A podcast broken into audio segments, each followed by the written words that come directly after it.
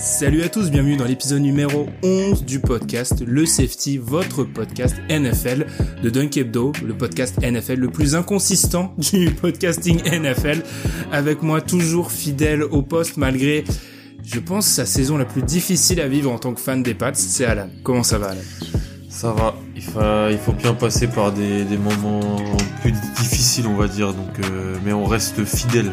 Je ne veux pas qu'on nous dise que nous ne sommes euh, que des fans dans les bons moments. Donc nous sommes présents dans ces moments euh, difficiles. Ça va super et toi Ben? Ça, euh, non, ça va moyen. C'est de de tête, j'ai pas souvenir d'une pire semaine pour un fan des Ravens. Tu bref, on va revenir. Tu perds contre les Steelers, tu perds ton franchise left tackle. T'as du Covid dans ton équipe, c'est une catastrophe. Mais on va y revenir parce que on va en parler de ces Ravens et de cette AFC Nord. On a décidé de faire un petit parallèle entre ce qui est, selon nous, euh, dans les deux conférences, bah, les meilleures divisions. La NFC West, on va débuter l'épisode par ces quatre équipes, Seattle, San Francisco, Los Angeles et Arizona. Puis on va faire un petit peu d'AFC Nord avec Pittsburgh et les Ravens, Baltimore qui se sont joués le week-end dernier, et puis aussi un peu de Cleveland et Cincinnati où il y a des bonnes choses. Et puis comme d'habitude, on va répondre à vos questions. On vous invite, si ce n'est pas encore le cas, à nous suivre sur les plateformes de streaming, à également nous suivre sur Twitter, nous suivre sur Twitter perso, on met toujours, on les tag toujours quand l'épisode sort. Et puis nous, comme d'habitude, parce que les épisodes du safety sont très longs, on va vite fait marquer notre pause pour s'envoler du côté de l'État de Washington. On est dans les présidentielles américaines, donc on va parler en État. L'État de Washington pour Seattle.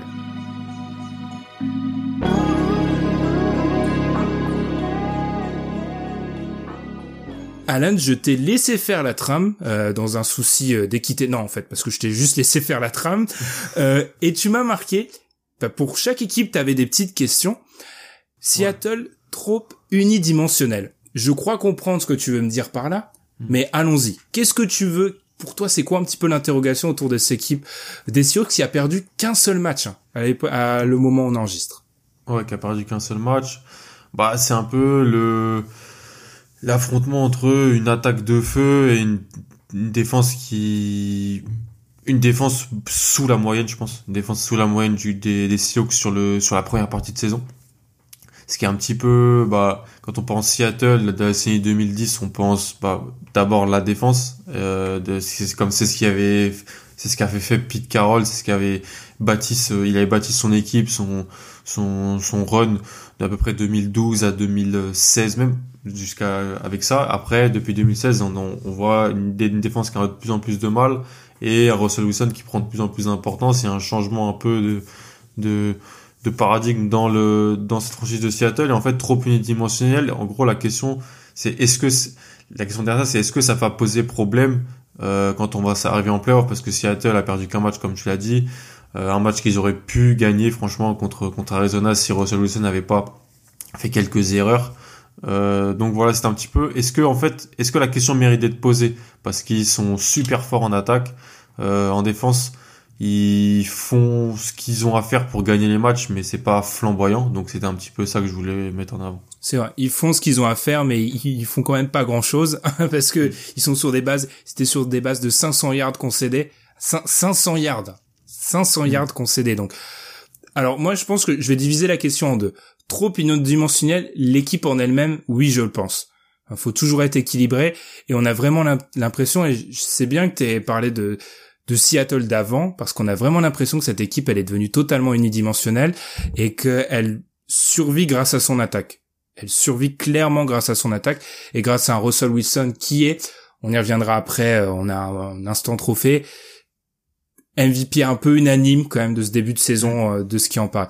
Après, par rapport à trop unidimensionnel pour des playoffs, si on parle juste playoffs et peut-être pas Super Bowl, bah bizarrement, j'ai envie de te dire non parce que quand je me fais un peu la hiérarchie à cette là à ce moment-là, mi-saison en NFL, j'ai pas l'impression qu'en NFC et c'est rare hein, pour être souligné, l'AFC est meilleur que la NFC selon moi pour le gratin et en fait, je ça peut poser problème peut-être contre les Buccaneers, mais on y reviendra, le reste de la, NFC est pas incroyable. Donc oui, ils sont beaucoup trop unidimensionnels, ils arrivent pas à créer de la pression, leur pass rush c'est vraiment mauvais. Euh, on parlait de Jamal Adams, bah, c'est encore une fois peut-être le meilleur pass rusher, donc c'est un problème. Mais en fait, la concurrence est peut-être pas au niveau. Enfin, qui sont censés leur faire peur? Euh, Les Packers sortent d'une semaine de repos et se sont fait marcher par les Vikings avant. On va parler des Saints, ils sont pas rassurants. Les Buccaneers, oui. Les 49ers, on va en parler, ils sont, euh, ils sont à la moitié de leur équipe n'est plus là. À l'est, il y a personne. À l'est, il y a personne. Hmm. Complètement. Je suis d'accord, je suis d'accord. Franchement, c'est, mais c'est un peu trop. Donc, en gros, la question elle mérite d'être posée, mais elle est un petit peu annihilée par la, la faiblesse peut-être de relative de la concurrence Mm. dans la dans la conférence. Ça, c'est à mentionner. T'as t'as t'as raison là-dessus. Euh, après, défensivement, comme tu l'as dit, les deux meilleurs pass rushers de l'équipe, de ce qu'on a vu par moment, Jamal Adams et Bobby Wagner. Bobby Wagner euh, qui, a, qui a jamais été limite utilisé comme ça pour autant euh, blitzer et euh, rusher le quarterback que ce qui s'est passé contre les 49ers le week-end passé. C'était vraiment nouveau de le voir dans, dans ce rôle-là. Et voilà, quand tu regardes cette équipe, donc en plus ils ont des blessés, déjà qu'ils ont des blessés, qu'ils ont perdu des, du monde sur la ligne défensive. En plus, euh, le backfield défensif est pas pas exceptionnel. Euh, c'est un peu les, appels de jeu sont pas sont pas fous non plus schématiquement. Donc moi ouais c'est vrai que ça peut me faire peur. En, fait c'est peut-être parce que j'ai déjà le le la finale de conférence potentielle contre les Buccaneers en tête qui fait que contre une attaque des Buccaneers qui semble euh, par moment vraiment extrêmement bien cliquer quand ils sont tous là, tous euh, pas blessés, c'est vrai que je me dis que cette défense, elle pourrait vraiment ouais, prendre l'eau prendre l'eau contre, contre, contre Tampa. Et après, ce serait vraiment un duel d'attaque, un shootout, là où la défense des Buccaneers est pour moi plus, plus forte, voilà, tout simplement que la défense des, des Seahawks. Donc c'est, en fait, on sort limite de la, de la, c'est vraiment parce qu'on sort limite de la, de la, l'étude de la division comme on voulait le faire. Et parce qu'en fait, pour moi, dans cette équipe, dans cette euh, conférence NFC, j'ai vraiment les Seahawks et les Buccaneers qui se sont détachés à la mi-saison de par rapport aux autres équipes, en fait. Ouais, ça peut, ça peut se comprendre. C'est vrai que c'est les deux équipes. Je vais, ça va être l'inverse. Je pense qu'en AFC, on est dans un jeu où euh, qui est le plus fort. En NFC, pardon, on est un peu sur qui est le moins faible. Enfin, c'est, c'est encore une fois, c'est à dire beaucoup, mais a le moins de problèmes. qui a le moins de problèmes parce qu'il y a beaucoup d'équipes avec des problèmes. C'est vrai que Buccaneers, Seahawks ont l'air de se détacher. Je suis assez d'accord avec toi pour en revenir à ces Seahawks. C'est vrai Bobby Wagner qui fait un, un immense match dernièrement. Euh, les Seahawks, leur seule un peu leur seule voie, c'est qu'au niveau des pourcentages de, de turnover, ils sont quatrième en NFL. Ils concèdent beaucoup de turnover. Euh, ils sont avec de grosses défenses, hein, avec celle euh, Mm. des Steelers, euh, celle des, des Browns qui est très bonne, ou celle des, des Patriots qui, bon, t'en parleras mieux que moi, qui aussi au mieux que l'attaque. c'est ça, c'est une certitude. Ce qui est surtout inquiétant, c'est, je le vis et on pourra faire des parallèles avec ça, le manque de pass rush. J'ai quand même l'impression qu'il y a un moment où ça te crée un plafond de verre et c'est totalement rédhibitoire. C'est que si tu crées pas de la l'attaque, alors Russell Wilson peut être tout Russell Wilson qui est, si tu crées pas de danger pour le quarterback adverse, c'est extrêmement inquiétant. Surtout quand ton backfield défensif est pas élite, hein, parce que Mm. encore euh, celui des Ravens, celui des Patriots par moment des dernières années, on disait qu'on construisait la l'attaque par derrière, mais ça ça supposait d'avoir franchement des des corners qui pouvaient jouer en homme à homme derrière et qui et des des playmakers. À part Jamal Adams, il y a pas de playmaker dans ils ont un coin de Reddick, c'est en fait ils ont deux bons safety quand quand les joueurs sont en bonne forme, mais sur les corners, sur les extérieurs, c'est compliqué. Franchement, je trouve ça c'est pas pas ils ont pas un un top 10 corner dans leur équipe. Ils en ont pas, je pense. Donc euh, là où les où les Buccaneers avec Carlton Davis maintenant euh, qui devient un excellent corner, là où les Ravens sont si on part en trio ou duo, un des trois meilleurs tri duo ou deux meilleurs duos peut-être de la NFL. Là, c'est c'est c'est assez différent quand on quand on regarde. euh, En fait, leur défense, elle me fait un peu penser à celle des des Seahawks, des Chiefs, pardon, mais sans Chris euh, Jones. la ouais, sans Chris Jones, sans la créativité de euh, Spagnolo défensivement qui peut créer un peu des trucs à chaque, à chaque fois pour euh, de- schématiquement. Tyrann Mathieu, Jamal Adams sont des joueurs qui peuvent se ressembler mais qui sont qui sont pas non plus les mêmes joueurs mais sans voilà Chris Jones qui peut qui peut vraiment te, te détruire l'intérieur d'une ligne euh, défensive. Hmm. Peut-être aussi euh, moins de rotation aussi. On sait que là, voilà, c'est l'identi- ça a été l'ADN, l'identité des Seahawks ces dernières années. En, en fait, limite, il y a eu un schisme. On- C'est une autre équipe. On a l'impression il y a une nouvelle identité qui s'est créée. Donc, c'est limite intéressant de voir qu'il faut peut-être parler de ces Seahawks euh, différemment. Après, pour moi, il y a des motifs d'espoir défensivement. C'est une équipe qui reste quand même extrêmement disciplinée. Ils commettent peu de pénalités. Donc, c'est-à-dire que ils vont concéder des jeux, mais ils vont pas se tuer eux-mêmes. Enfin, on n'est pas sur ce type de défense. On est juste qui manque de talent et que visiblement leur meilleur échelon c'est le deuxième c'est linebacker avec un Jamal Adams qui joue beaucoup dans la dans la boîte le problème c'est qu'on sait de nos jours à NFL que c'est le c'est le des trois niveaux c'est celui qui a le moins d'impact peut-être ouais ouais c'est la, la, technique c'est peut-être euh, ok on va concéder des yards mais on va vous limiter à 3 plutôt que 7 euh, dans la red zone quoi. Mmh. Totalement. Et vu qu'on va mettre des touchdowns nous, bah ça, ça va s'empiler, on finira par gagner les matchs. C'est pas une défense qui qui va forcer beaucoup de de three and out ou de choses comme ça. Je pense c'est c'est ce genre de défense là plutôt cette année du côté de Seattle, ce qui était pas le cas en 2013, mhm. 14 et tout ça. Ouais, c'est une défense une défense opportuniste quoi. Extrêmement opportuniste. Exactement, exactement. Et ils sont après ils sont dans le top 10 des euh, des des points en gros, ils concèdent des, un score sur près de 47% de leur, leur drive. Ils sont top 10 NFL. Euh, quand tu regardes le, toutes les autres équipes, c'est pas des équipes qui jouent, enfin, autour d'eux, on a les Cowboys, les Jets, euh, les Giants, les Browns, les Saints, on en reparlera aussi. Bref, oui, pour répondre à la question, revenir à la question comme une bonne rédaction, ils sont trop unidimensionnels, mais vu euh, la forme que prend la NFC, je me demande si ça va être un vrai problème. Après, à voir aussi si mm. euh, euh, leur corps de receveurs, parce qu'on a beaucoup parlé de la défense, au niveau de l'attaque, euh, j'ai une petite frayeur au niveau du poste de tight Ils ont ils ont coupé Luke Wilson. Greg Olsen aurait dû clairement être commentateur parce que là il est vraiment il est vraiment plus très bon il est cramé ouais. il est cramé et puis on a des questions plus tard sur DK Metcalf et Tyler Lockett qui eux marchent sur l'eau on verra c'est sûr qu'il faudra, il faut, une attaque historique, quoi. Faut une attaque. C'est ça, faudra qu'ils mettent 30 points par match, je pense. Mm. Et en NFL en 2020, c'est possible, hein. Donc, euh, ouais. ça serait pas, ça serait pas surprenant et ils peuvent le faire avec l'attaque. Surtout si, voilà, si Schottenheimer, Carroll continue vraiment à laisser les clés du jeu à Wilson. Totalement. Alors, je ne respecte pas du tout ta trame parce que je, vais, je suis obligé d'aller sur cette question, cette question de Ticro, un de nos fidèles auditeurs qui nous pose mm. souvent des questions. DK Metcalf, top 10 wide receiver. Est-ce que c'est un des 10 meilleurs receveurs de la ligue? Euh, Alors quand j'ai vu ça, tu sais que j'ai une passion pour euh, les receveurs et que j'étais traumatisé avec DeAndre Hopkins pendant des années. Ma own. sur DeAndre Hopkins. Donc à, à première vue, je me suis dit c'est quand même haut. Puis après, euh, quand tu commences à faire la liste, tu te dis que euh, Odell Beckham, ça fait plusieurs saisons qu'il est un peu en deçà. Enfin bref, je sais que tu as potassé cette question, alors et que tu avais des noms peut-être à, me proposer. Ouais, euh, pour moi, il est déjà top 5 en fait. Waouh. Dick Metcalf, ouais. Pour moi, il est, il est déjà top 5.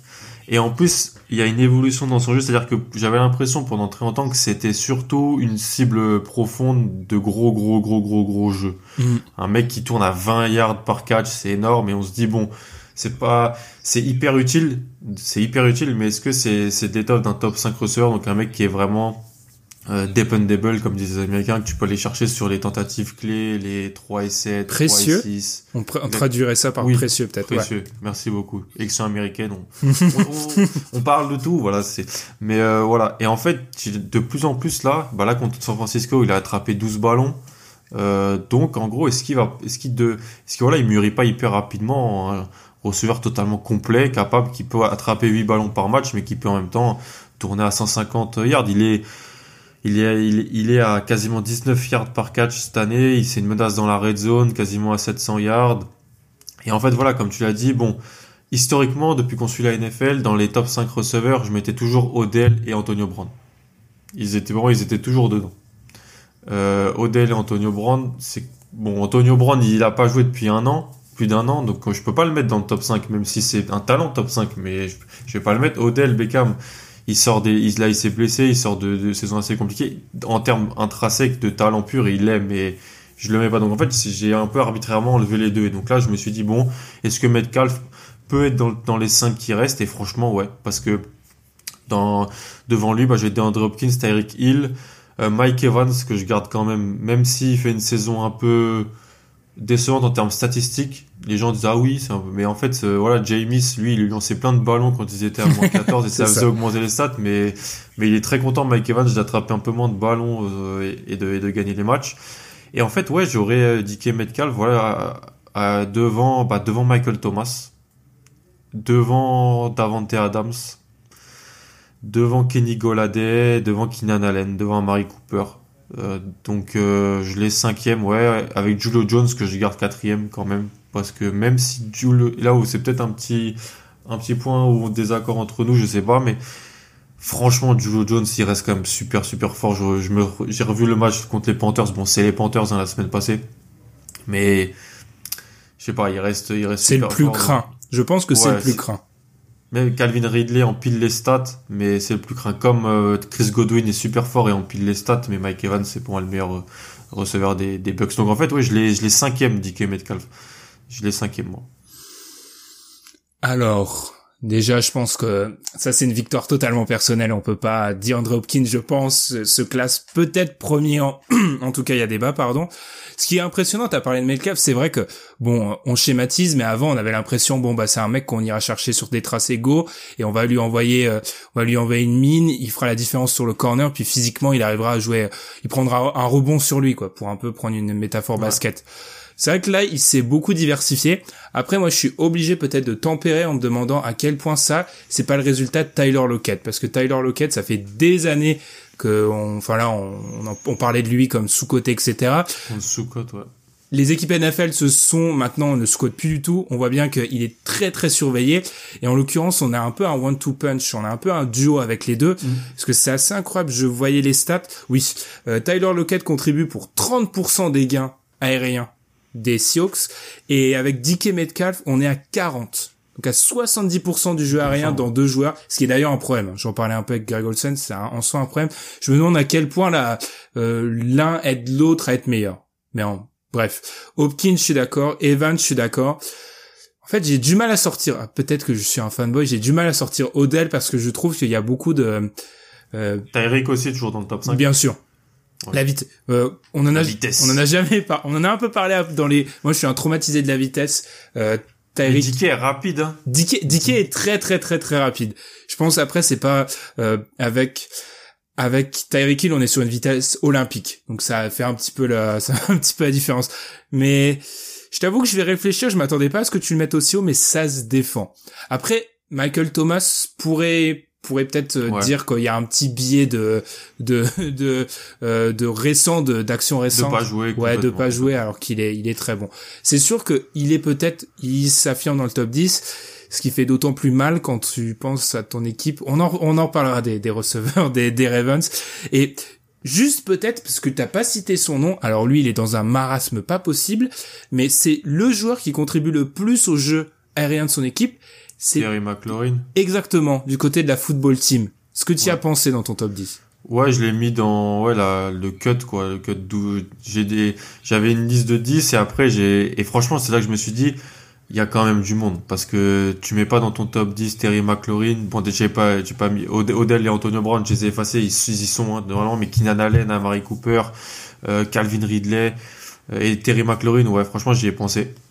J'y ai pensé parce que ce qu'il fait depuis un an, on segue un peu là, mais ce qu'il fait depuis un an et demi avec euh, des gens en personne qui lui ont lancé la balle, euh, Dwayne Haskins, Case Keenum, euh, euh, comment il s'appelle, Allen. Maintenant du côté de, de, de Washington, c'est hyper impressionnant et surtout voilà, c'est un mec qui gagne par son tracé, par sa, par ses rapides, par comment il court, par ses, non non c'est, il est top. Et j'avais aussi parce que je l'adore aussi et c'est euh, je pense le meilleur pote de DK Metcalf pas loin du top 10 bientôt AJ Brown. Je pense aussi qu'il va qui peut peut-être euh, gratter à la porte. Et ça fait mal quand c'est trois mecs qui ont été draftés en 2019 quand ton équipe a drafté un, un receveur euh, avant ces trois là bon, on, est les deux dans la dans la même c'est vrai c'est vrai. On va pas remuer le couteau dans dans la c'est Calvin Ridley aussi hein, faut faut être honnête faut pas avoir DJ Moore aussi. DJ Moore ouais et Ridley aussi, il faut se demander à quel point il profite de Julio Jones qui happe toutes les défenses. Après, Ridley, il a une capacité à créer de la séparation, c'est chirurgical. Hein. C'est c'est c'est vraiment incroyable. On va peut-être enchaîner du coup, on a beaucoup euh, digressé. Allons du côté de San Francisco, des 49ers. alors, c'est une équipe, on en avait déjà parlé, qui est minée par les blessures. Et il y a un double, il y a un espèce de double problème. On a les blessures d'un côté, on a une fin de saison énorme de l'autre. Euh, alors, je vais changer la question que tu m'avais, tu m'avais proposée. Est-ce qu'on s'inquiète même pour les playoffs? Est-ce qu'on croit à cette équipe pour les playoffs? Parce que une de nos questions, c'est celle de Jules Morel qui nous a demandé la NFC West va-t-elle envoyer tout le monde en playoffs ou le calendrier des Niners va les tuer? Et c'est vrai que le calendrier des Niners, il est corsé. Ils jouent Green Bay euh, demain, déjà quand on enregistre. Hmm. Ils vont jouer les, les, Saints, ils vont jouer Buffalo, ils vont jouer Seattle, ils vont jouer Arizona. C'est déjà cinq matchs euh, pas simples. Sachant qu'on a appris cette semaine, pas de Jimmy G, pas de Kittle. Ça, on les ajoute à la liste des Nick Bossa, Sherman, Solomon Thomas, DeFord euh, et tous ces joueurs-là. Donc offensivement, même si euh, Kyle Shanahan, pour moi, c'est euh, Rembrandt. C'est-à-dire que c'est un artiste ce mec. Euh, ce qu'il arrive à faire, franchement, c'est hyper impressionnant. Bah, on va, il va quand même voilà devoir gagner des matchs la prochaine contre Green Bay, contre euh, Buffalo, contre les contre les Saints. Euh, bah avec une ligne offensive moins forte, avec sûrement Nick Mullens au poste de quarterback, avec pas George Kittle, donc son duo Ayuk Samuel sur les extérieurs. Samuel aussi s'est blessé, qu'il a pas joué le dernier match et une défense où bah t'es obligé en fait de, de relancer des mecs pour pallier aux blessures quoi. T'es obligé de compter sur Jason Verrett. Bon, il est bon, oui, il est bon, mais il, est toujours à la limite un peu blessé. L'homme de cristal. complètement, il est toujours un peu blessé. Tu vas relancer des Dion Jordan, Ziggy Ansah. Tu dois compter sur, euh, tu dois compter voilà sur des, des joueurs euh, bah, de seconde zone et c'est assez compliqué. Ils ont tradé Quan Alexander aussi, là, cette semaine, euh, où ils ont récupéré Kiko Alonso. Ils l'ont tradé au Seine, ils ont récupéré Kiko Alonso et un pic. Ils dégraissent un peu, puis le poste de linebacker, ça va. Quant à Fred Warner, je pense que c'est c'est pas hyper négatif non plus. Il, il coûtait beaucoup d'argent. Alexander, il avait investi à la, à la agency. Moi, ouais, moi, je suis assez, je suis assez euh, dubitatif et j'ai un peu peur, ouais. J'ai un peu peur malgré que, en fait, Shanahan, il va leur permettre de gagner les matchs qu'il faut gagner et ils seront dans, pour moi, ils vont être dans tous les matchs. Ils vont être dans tous. Après, c'est ce qu'ils vont pouvoir les gagner. À noter, une, une chose qui est bien, alors là, c'est purement logistique, il y a quand même, ils se déplacent très peu sur la côte est, ce qui est contrairement envers ils l'ont fait début de saison. Ils l'ont fait début de saison. C'est ça, avec euh, et ils ont su gagner. Alors il y a eu cet accident de parcours euh, contre les les Dolphins à domicile, donc ils n'étaient pas euh, sur la côte ouest, mais autrement ils se sont plutôt bien dépassés. Ils avaient battu les Jets, ils avaient battu les Giants, et là c'est sûr les Pats, les Pats aussi. Je voulais pas te le rappeler, mais les Pats aussi. Par rapport à ces 49ers, je pense, alors on se demandait tous avant le début de la saison est-ce qu'ils vont retourner sur Terre ou pas, etc. Je pense que oui. Alors, je vais reprendre ta métaphore, c'est Rembrandt, ta comparaison, c'est Rembrandt. Mais là, euh, on lui donne pas des pots de peinture là. Enfin, on lui donne, on lui donne des cailloux pour pour pour peindre. C'est extrêmement compliqué. Et moi, je, suis très attaché à la symbolique. Et même si t'as Fred Warner, trader un super linebacker comme euh, Alexander pour récupérer Kiko Alonso, qui est, tu descends d'une classe. En fait, pour toi, c'est un signe qu'on voit. C'est peut-être un signe parce que euh, alors la bonne nouvelle, c'est que déjà ton prochain euh, ton prochain affrontement, tu joues les Packers qui quand même sur ces dernières saisons prouvent qu'ils n'arrivent pas à jouer les 49ers parce que ils se font trouer au sol tout le temps. Donc, il y a de quoi réfléchir. Il y a de quoi réfléchir aussi par rapport à, à, à la fin de la saison parce que t'enchaînes Washington-Dallas. C'est plausible. Après, encore une fois, pour revenir un peu à mon sujet plus global, une NFC pas très forte, je pense qu'ils peuvent vraiment euh, se glisser. Mais ils ont besoin, euh, ils ont besoin de d'un Mullens très bon et ça, je suis pas sûr que j'y crois. En fait, je suis en train de me dire, autre que le schéma de Shanahan, qui va faire les différences dans cette équipe? Ouais, complètement. Ils, ouais, déjà, déjà que Jimmy, alors Jimmy G est meilleur que Mullens, mais Jimmy G n'est pas non plus. Mais il y avait, il y avait, il y avait même des questions, tu vois, à un moment sur ça. Ouais, à un moment, ouais. Je trouvais ça, ouais, je, trouvais ça peut-être un peu injuste, parce que Jimmy G, il est toujours un peu blessé, euh, Garoppolo, j'ai l'impression, et jamais à 100%. On a vu franchement l'année passée quand il a fallu aller gagner des gros matchs à l'extérieur de saison régulière, je me rappelle, ou être dans des gros, dans, être dans des matchs, Jimmy G avait fait des vrais bons matchs à Baltimore. Je me souviens, je crois qu'il vous le gagnez quand même, mais Jimmy, mais les, les 49ers sont bons. Ils vont gagner aux au Saints aussi un gros match où Jimmy G fait fait, un, fait une vraie belle partie. Euh, Mullens on descend d'un cran, mais en fait, voilà, Shannon, il va lui, il va lui, il va lui, il va faire tout ce qu'a pas fait euh, McCarthy avec euh, son son, son QB euh, contre les Eagles, euh, du Cowboys, il va lui faire des jeux simples, il va le mettre en confiance. Ça, ils vont bouger. En fait, ils bougeront toujours en attaque. C'est plus les blessures en défense, moi, qui me. En fait, Shannon, moi, je lui fais de confiance en. Pour moi, c'est le meilleur coordinateur, c'est le meilleur designer, c'est le, meilleur designer de jeu, de jeu aux courses peut-être que j'ai vu euh, en NFL. Il est, enfin, avec peut-être Greg Roman pour en parler, mais les deux, c'est c'est magnifique ce qui se passe au sol. Euh... Les deux qui ont un problème pour gérer le flow d'un match, mais allons, allons-y. mais c'est que défensivement, en fait, défensivement, ils ont pas les joueurs pour. Euh, en fait, leur système, le système Seattle qu'ils avaient l'année dernière, il est basé. Je trouve il est très basé sur le fait d'avoir des super, des stars en fait, des stars dans ton pass rush qui te permettent voilà de de de jouer ce système-là. Et là, bah t'as plus Bossa, t'auras Sherman, on sait pas comment il est, t'as plus DeFord, Solomon Thomas non plus ça manque de ça manque en fait ça manque de profondeur et ça manque de, de talent élite élite. Kinlo Kinlo c'est un rookie tu vois enfin exactement Kinlo est un rookie. Leur meilleur pass rusher là c'est les deux meilleurs bah c'est quoi? C'est c'est c'est euh, Harry Armstead et puis c'est Kerry Hyder qu'ils ont chargé de parce qu'ils ont même plus Buckner tu vois. Ils ont même plus Buckner non ils ont plus Buckner c'est ça. Hmm. Je, suis assez d'accord parce qu'il faut pas oublier que dans leur défaite, ils s'en prennent 40. Bon, celui-là est assez particulier. Ils s'en prennent 43 contre Miami. Ils s'en prennent 37 à Seattle. Bon, on l'a dit, l'attaque de Seattle marche sur l'eau. C'est vrai qu'ils se prennent des cartons. Et l'année dernière, faut se rappeler que voilà, c'est leur défense qui les porte jusqu'à là. Alors que c'est assez paradoxal parce que on avait entreaperçu, bon, il a été blessé aussi, mais Sherman avait l'air au sommet de sa forme. Enfin bref après, il y a aussi la question, on en avait déjà parlé en, en pré-saison, euh, du deuxième corner. Enfin, il y a beaucoup de questions qui se posent. Après, moi, je peux pas enlever ça du fait que bah, ils, ils, ont, il y a eu combien de matchs où ils avaient ne serait-ce que 80% de leur effectif? Hmm. Le premier.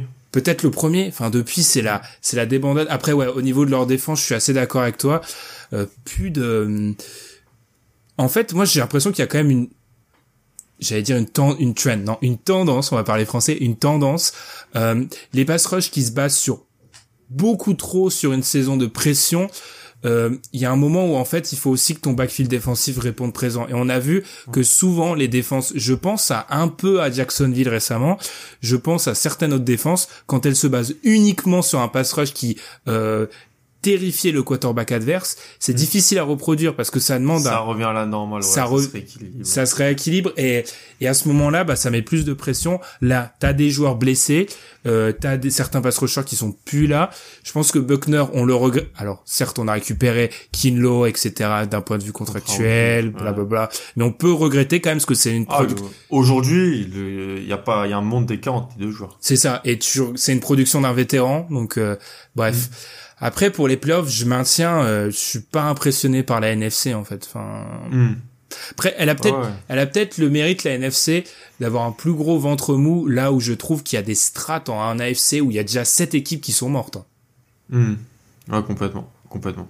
Mais là, ça va être intéressant de voir ce qu'ils font va dans leur division. Ils vont et voilà, est-ce qu'ils peuvent aller bon les matchs contre la NFC Est, ça devrait le faire, mais est-ce qu'ils est qu'ils peuvent aller gratter autre chose quoi? Est-ce qu'ils peuvent aller gratter euh, s'ils vont gratter un, match à Buffalo ou s'ils vont gratter un match à, à, Green Bay ou quelque chose comme ça, là, ils peuvent se relancer. Après, dans leur malheur, ils ont de, de leur calendrier, ils avaient, ils ont déjà joué les deux équipes de New York, ils ont joué sans leur faire jour les Patriots.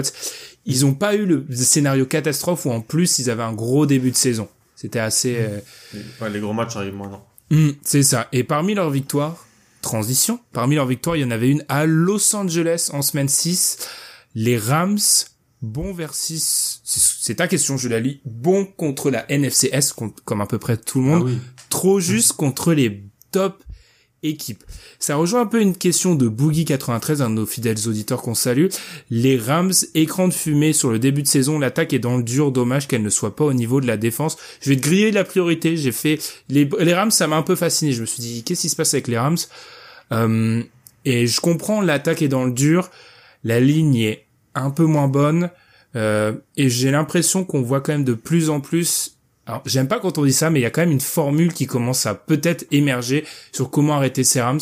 Brian Flores a peut-être donné les clés. C'est un disciple de Belichick. On se souvient que Belichick, voilà, avait totalement annihilé cette attaque au Super Bowl. Euh, il l'a blitzé, il l'a blitzé, il l'a blitzé. J'ai vu la stat. Quand Jared Goff est, est blitzé plus de 20 fois, il a une victoire pour quatre défaites. Et en fait, j'ai l'impression, cette stat-là, elle me dit plusieurs choses. D'abord, alors bon, il y a la ligne indépendamment qui est un peu moins bonne. Euh, il y a un peu plus de pression. Ça reste une très bonne ligne, moi je trouve. Enfin, globalement. Oui, oui au-dessus de la moyenne. Elle est largement au-dessus. De, elle est vraiment au-dessus de la moyenne. Euh, ça me dit une chose. Déjà, Jared Goff, contrairement à d'autres, parce que la cover zéro qu'a mis en place Brian Flores, tu peux pas la mettre contre euh, Jamal Murray, pas du tout. tu peux pas la mettre contre Kyler Murray, tu peux pas la mettre contre Lamar Jackson. Et là, on voit peut-être les limites physiques euh, d'un Goff qui est pas capable de partir avec ses pieds. Je vois aussi que niveau des playmakers, c'est pour ça que pour moi au niveau des playmakers, je ferai un parallèle avec les Ravens. En dehors du schéma, c'est qui qui fait des différences dans cette équipe? Bah en fait euh, personne. Hmm. Robert Woods, il est il est gentil hein mais en fait, ils ont plus moi j'avais noté ça, je te laisserai. Ils ont plus le pour moi, ils marchaient toujours en triplette depuis trois ans, ils avaient Sammy Watkins et après ils avaient Brandon Cooks. Et je pense qu'intrinsèquement, Sammy Watkins et Brandon Cooks sont peut-être de meilleurs joueurs que Woods et Cup. Et donc, euh, tu pouvais les utiliser différemment. Euh, tu pouvais attaquer vraiment les verticalement le terrain avec Cooks. Sammy Watkins euh, est aussi un borceur de position. Et en fait, là, bah, ils ont un super one-two punch euh, que tu que McVeigh arrive à rendre ouvert et accessible pour pour pour Goff. Mais derrière, ouais, derrière, il n'y a pas ce troisième receveur établi. Donc peut-être que tu forces sur les deux premiers. Euh, et donc c'est assez compliqué le, le, pic de Van Jefferson au deuxième tour pour il paye pas tout de suite. Euh, donc euh, je, je, suis d'accord avec toi en fait ils ont et ça ils se sont mis dans la merde à cause de la pardon du langage mais à cause des contrats qu'ils ont donnés ils ont dû séparer de Cooks parce que il y avait pas d'argent en fait donc euh, c'est aussi une, une, conséquence de ce qui s'est passé avec Gurley ce qui s'est passé avec Goff aussi potentiellement même si j'aime pas trop ce concept de receveur numéro 1 c'est sûr que je suis pas sûr que Cooper Cup doit être la l'option 2 voire une parfois d'une grosse attaque NFL. Ça j'en suis pas je suis pas persuadé. Ils avaient été sans Cooper Cup au Super Bowl. En, ouais. en 2018. Ils se blessent cette saison-là. Puis même par rapport à leur schéma offensif, c'est l'équipe qui joue le plus de play action de la NFL pour faciliter les lectures de Jared Goff et on voit bien. C'est un peu ça, je trouve que c'est un, une des euh, je sais pas, un des éléments de cette saison qui est un peu sous-estimé. Todd Gurley à Atlanta, il est plus que décent. Il est, il est, fait vraiment une saison solide. Et de l'autre, on voit que le jeu au sol, alors les stats sont là, mais quand on, on dissèque les matchs, je trouve pas le jeu au sol des Rams aussi inspiré qu'avant. Et du coup, jeu au sol moins dominant, play action plus difficile à installer, jeu de passe en difficulté. Ouais, exactement. Ouais. Euh, ils ont choisi bah, de se séparer de Gurley et d'aller avec un, un, un comité. Un backfield à 3, quoi, un mm. par, comité, avec un rookie, avec des joueurs qu'ils ont aimés, qu'ils ont identifiés, qu'ils ont, qu'ils ont drafté. Après, moi, je, je, te rejoins vraiment, pour moi, c'est ce que tu as dit au début, c'est en fait, Goff, c'est très bien quand c'est une défense que McVeigh, il a, il a préparé à, à découper euh, toute la semaine. Mais dès que c'est des grosses défenses qui peuvent jouer du homme à homme, où on peut faire des couvertures, hein, on peut envoyer des schémas un peu un peu un peu étrange, on peut vraiment le rendre confus. Quand il doit faire des jeux qui sont pas scriptés, il, n'y arrive pas en fait. Mm. Pour moi, il n'y arrive pas. Et donc, euh, il force sur les deux Woods Cup, donc ça le rend encore plus euh, encore plus plus interceptable si c'est si on peut le dire, mais et et voilà, c'est c'est une pour moi c'est la limite de Jared Goff. Hein. Euh... Est-ce que, est-ce que le jury, j'aime bien les, les Américains cette expression, est-ce que c'est bon Là, on est en année. Euh, c'est sa cinquième saison. Cinquième. Est-ce qu'on maintenant on sait qui est Jared Goff? Je pense que oui. Ouais, je pense franchement qu'on sait qui est Jared Goff. C'est que c'est un, c'est un, c'est un très bon exécutant du, du système. Euh, euh, Kubiak, Shannon, McVeigh, qui se fait voilà très fort jeu au sol, play action, les lectures simples. Quand on, met, quand on te met tout sur un plateau, c'est Chris Sims souvent ça. Quand tout est parfait, quand tout est, il le fait super bien. Les passes sont belles, en rythme et tout ça. Mais quand il doit créer quelque chose sur une troisième longue, il y arrive pas en fait. Mmh, c'est vrai. Après, c'est c'est aussi euh, euh, ça pose des questions. T'as parlé des contrats, tu le payes. Euh, si tu en fais un peu des, des, des groupes de quarterback, tu le payes comme un quarterback qui est dans le lot de ceux qui sont capables, en théorie, ah de réaliser ça. Qui sont capables de quand ça marche pas de d'improviser, de réussir quand tout n'est pas parfait. Donc euh, puis Ah, ça met une grosse pression sur ton attaque quand même que tout soit parfait. Parce que si on se remémore les Rams quand ça marchait, le jeu au sol écrasait tout, la déf- la ligne avec euh, euh, toute la ligne même dominée. J'ai essayé de dire le nom de Andrew Whit- Whitworth mais j'ai eu j'ai eu peur de de, de perdre euh, 3 kilos de salive. Et euh, il y avait les Brandon Cooks etc c'est vrai. Même au niveau des menaces très très profondes Enfin, c'est pas le meilleur lanceur en en profondeur Jared Goff mais je sais pas en fait alors que la dé- Ouais, moi, la, je- je- la défense c'est pas scandaleuse quoi moi, j'aime bien la défense. Je trouve qu'ils font des choses intéressantes. Ils ont le meilleur défenseur du monde. Pour moi, ça, ça change pas. parce qu'ils ont pas les deux mais Aaron, ah, avec Jalen Ramsey.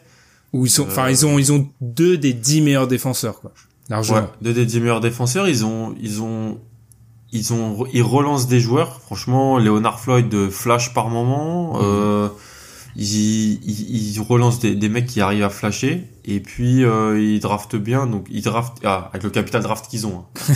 Euh, mais c'est la défense c'est pas mal. Et euh, White Phillips c'est plus là. Ils ont pris un coordinateur défensif un peu plus jeune qui fait des choses un peu. di- Moi j'aime bien la défense.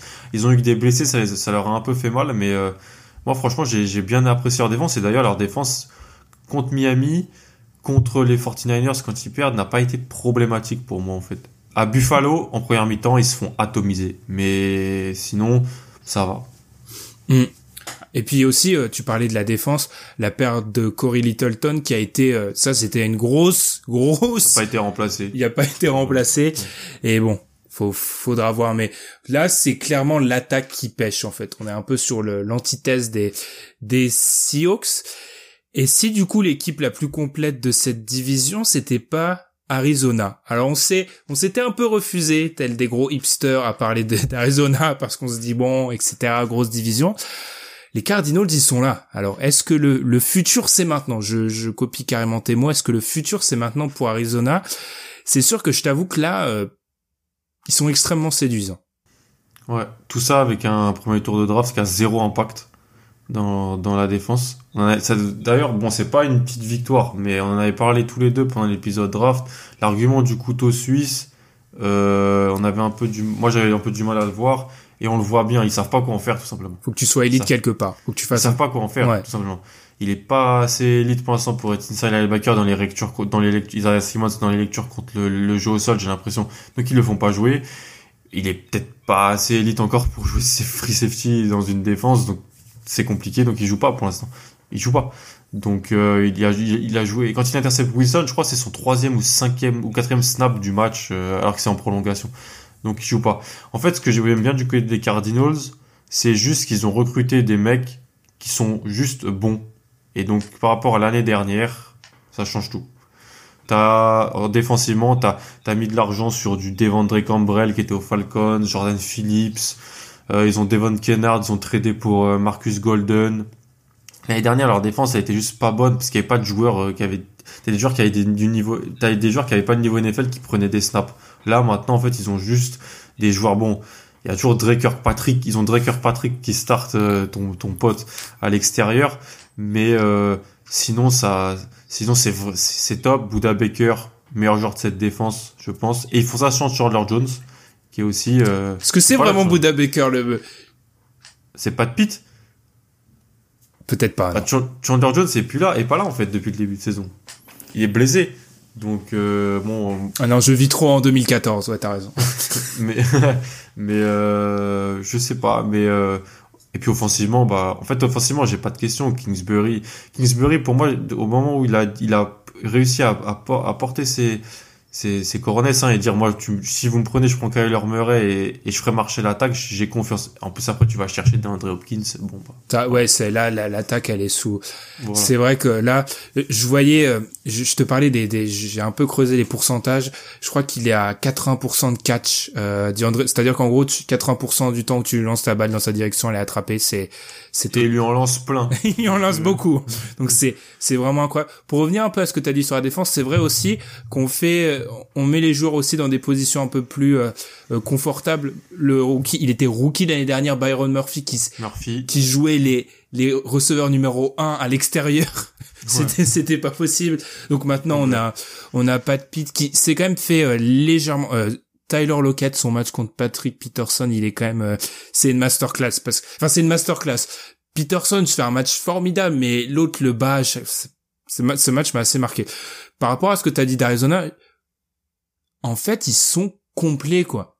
Ils sont complets. C'est juste oui, il y a la question de la la défense et je me demande si c'est pas une défense, tu vois, on parle beaucoup de cette toujours ce débat euh, construit par la, l'arrière, construit par le devant. Est-ce que c'est pas une attaque qui est un peu trop dépendante de son arrière euh, pour euh, pour pour produire? Parce que tu l'as dit, il y a pas de Chandler Jones, etc. Après l'attaque, je pense qu'on est d'accord tous les deux, il y a pas trop de questions à se poser. Kyler Murray, on parlait beaucoup de Lamar Jackson l'année dernière. Je pense que c'est un peu c'est un peu hum, effacé à quel point Kyler Murray il est électrique c'est c'est vraiment incroyable. C'est impressionnant. C'est vraiment vraiment impressionnant. Non, cette équipe elle est séduisante et bon c'est pas c'est pas une take enflammée mais on la verra en playoff. Ouais ouais ouais ouais bah dans une dans une saison où euh, une on avait peut-être dit que les Eagles et les Cowboys seraient des seraient peut-être des concurrents. Bah là il y en a un des deux qui ira pas en playoff, c'est clair où les 49ers ont beaucoup de blessés, où les Bears, au bout d'un moment, ils vont arrêter de gagner des matchs parce qu'ils sont juste... Est-ce que ça va arriver, ça. Ça, c'est les Bears, ça fait 10 jours, ça fait 3 semaines qu'on me dit ils vont arrêter de gagner des matchs, ils gagnent les matchs. Bah, ils ont perdu deux de suite déjà, là. Donc, euh, bon, je me dis, ça peut-être commence à, à revenir en place. Donc, ouais, en fait, c'est, en fait, c'est, c'est, ils vont peut-être aller en playoff, euh, plus grâce à ce qui se passe ailleurs que grâce à eux mais il mérite grandement d'y aller parce que il y a une progression euh, linéaire dans cette équipe et franchement, si tout se passe bien, s'il n'y a pas de blessure, euh, ils vont être là euh, dans les, les, prochaines années. Total. Il faut pas oublier. Alors cette année, c'est assez particulier, hein, mais ils ont un bilan de 3 à l'extérieur. C'est une jeune équipe. Alors certes, l'extérieur cette année, il est un peu bizarre, mais bref. Mm. Non, cette équipe-là, elle est, elle est vraiment séduisante. On a vu que historiquement, j'ai pas creusé les stats, ils posent des problèmes aux Seahawks. Ils ont toujours posé des problèmes aux Seahawks. ils ont battu l'année dernière. Ils ont battu l'année dernière. Ils leur posent toujours des problèmes, donc à voir. Parce que c'est sûr que on parle beaucoup du coup de cette NFC. Enfin, quand on, on, analyse un peu le classement, euh, Giants, Cowboys, Football Team, Vikings, Panthers, Lions. Pour moi, c'est mort déjà. Et ça fait encore six équipes. Hein que tu hmm. as tu as viré. Après on l'a dit les 49ers en balotage. Je pense qu'on verra les Cardinals en playoff. On est d'accord là-dessus. Allez je vais poser la question blasphématoire est-ce qu'ils peuvent même aller accrocher les Seahawks? Moi je pense pas. Honnêtement je pense que la marche est trop haute. Pareil pareil pareil. Réponse simple à une question simple. Je, ok la, la, marche est trop haute. Et alors celle-ci c'est un peu la question first take mais c'est peut-être l'équipe la plus fun à avoir joué enfin ils sont ils sont extrêmement plaisants à avoir joué Ouais, ouais, c'est, c'est électrique. Ils vont vite. Et ils vont vite. Et en défense aussi, ils vont vite. Ils vont très vite. Ah oui, oui, ça, ça, ça, ça explose vers la balle, en fait.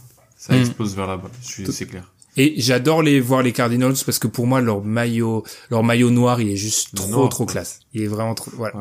C'était le petit instant mode. On fait tout. Hein. On est multitâche, présidentielle américaine, basket, NFL, euh, Dolce Gabbana, on fait tout. Et Complètement après avoir pas, on était à Los Angeles, on était dans l'Arizona, on était à San Francisco. Bon, on a mis le parapluie pour aller du côté de Seattle. On va aller du côté la Pennsylvanie qui est au centre de toutes les discussions en ce moment. on enregistre. C'est clair. Et on va partir pour l'AFC Nord. Et on va parler de Pittsburgh, forcément, juste après la pause.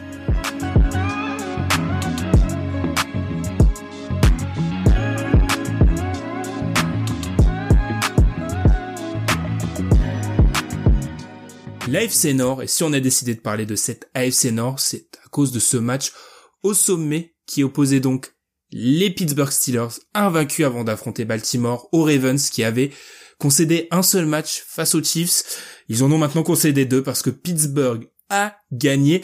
Alors Alan, dans ce genre de match, surtout dans les divisions Pittsburgh-Ravens, qui est probablement une des plus acharnées de la NFL, souvent, une fois le résultat arrivé, on va un peu mettre une équipe sur un piédestal, on va en descendre une autre. Euh, on va commencer par Pittsburgh, parce qu'il faut parler de Pittsburgh, pas un match de perdu. Je te pose direct, je te mets sur le grill. Est-ce que c'est le plus grand danger des Chiefs à l'heure actuelle, ces Steelers de Pittsburgh? Oh la question. Elle est difficile. Elle dit, oh, je l'ai pas préparé, hein, faut lui dire. oh la question.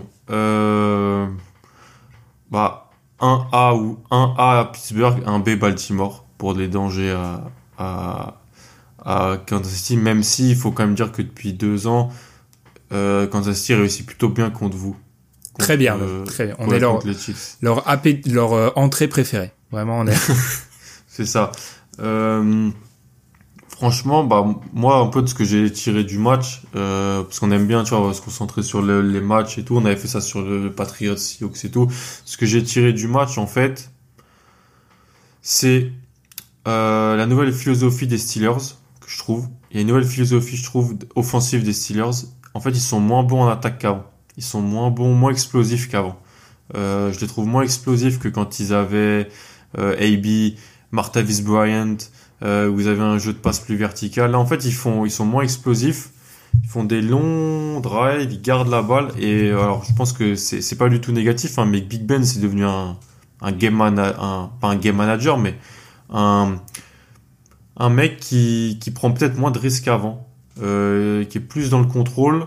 On lui a mis des playmakers qui peuvent euh, se libérer des, des défenses adverses euh, sur, petit, sur des petits espaces, donc c'est bien pour changer les, les jeux. Puis bon, Claypool reste une, gros, une belle menace quand même offensive. Euh, oui, je confirme.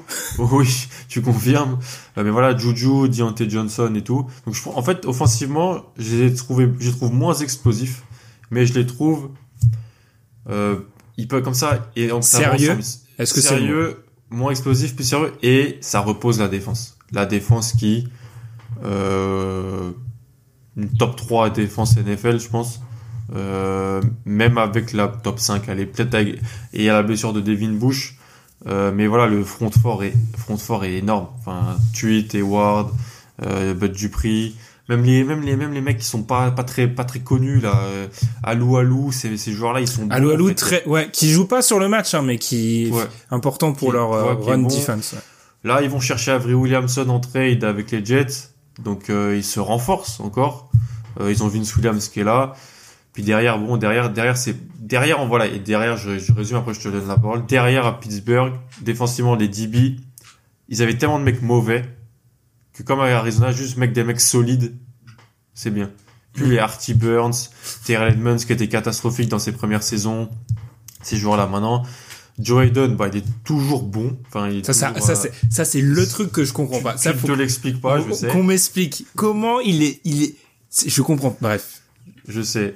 Cameron Sutton, Steven Nelson, c'est moyen plus, c'est solide. Après, ils ont Fitzpatrick. Euh, et t'as Minka. Minka qui, qui fait des jeux et tout ça. Qui a pas beaucoup parlé. Ouais. Oula. Donc, mais donc voilà, je trouve un changement de philosophie dans le, la manière dont ils jouent qui, qui je trouve est assez positive pour eux. Ils jouent avec leur force en fait. Je suis, je suis assez, je suis assez d'accord. En fait, je pense que peut-être ma lecture va un peu différer de beaucoup de personnes de ce match où en fait, je m'attendais. Alors, Alan le dit souvent, s'en plaint quelquefois, je suis un supporter parfois pessimiste de, de, mon équipe. Et moi, je, je, lui ai dit avant ce match, les Ravens perdent et vont même, se, je pense, se prendre une tôle. On va voir pourquoi je trouve que c'est encourageant le, ce match alors que tout le monde peut enterrer les Ravens. Pour ce qui est des Steelers, leur défense est vraiment incroyable et leur capacité qu'ils ont eu. Alors, ils concèdent beaucoup de yards au sol, mais en fait, c'est le meilleur des deux mondes c'est, je crois que c'est l'équipe qui qui avait derrière les Patriots qui euh, réussit à provoquer le plus de turnover, ce qui est très positif.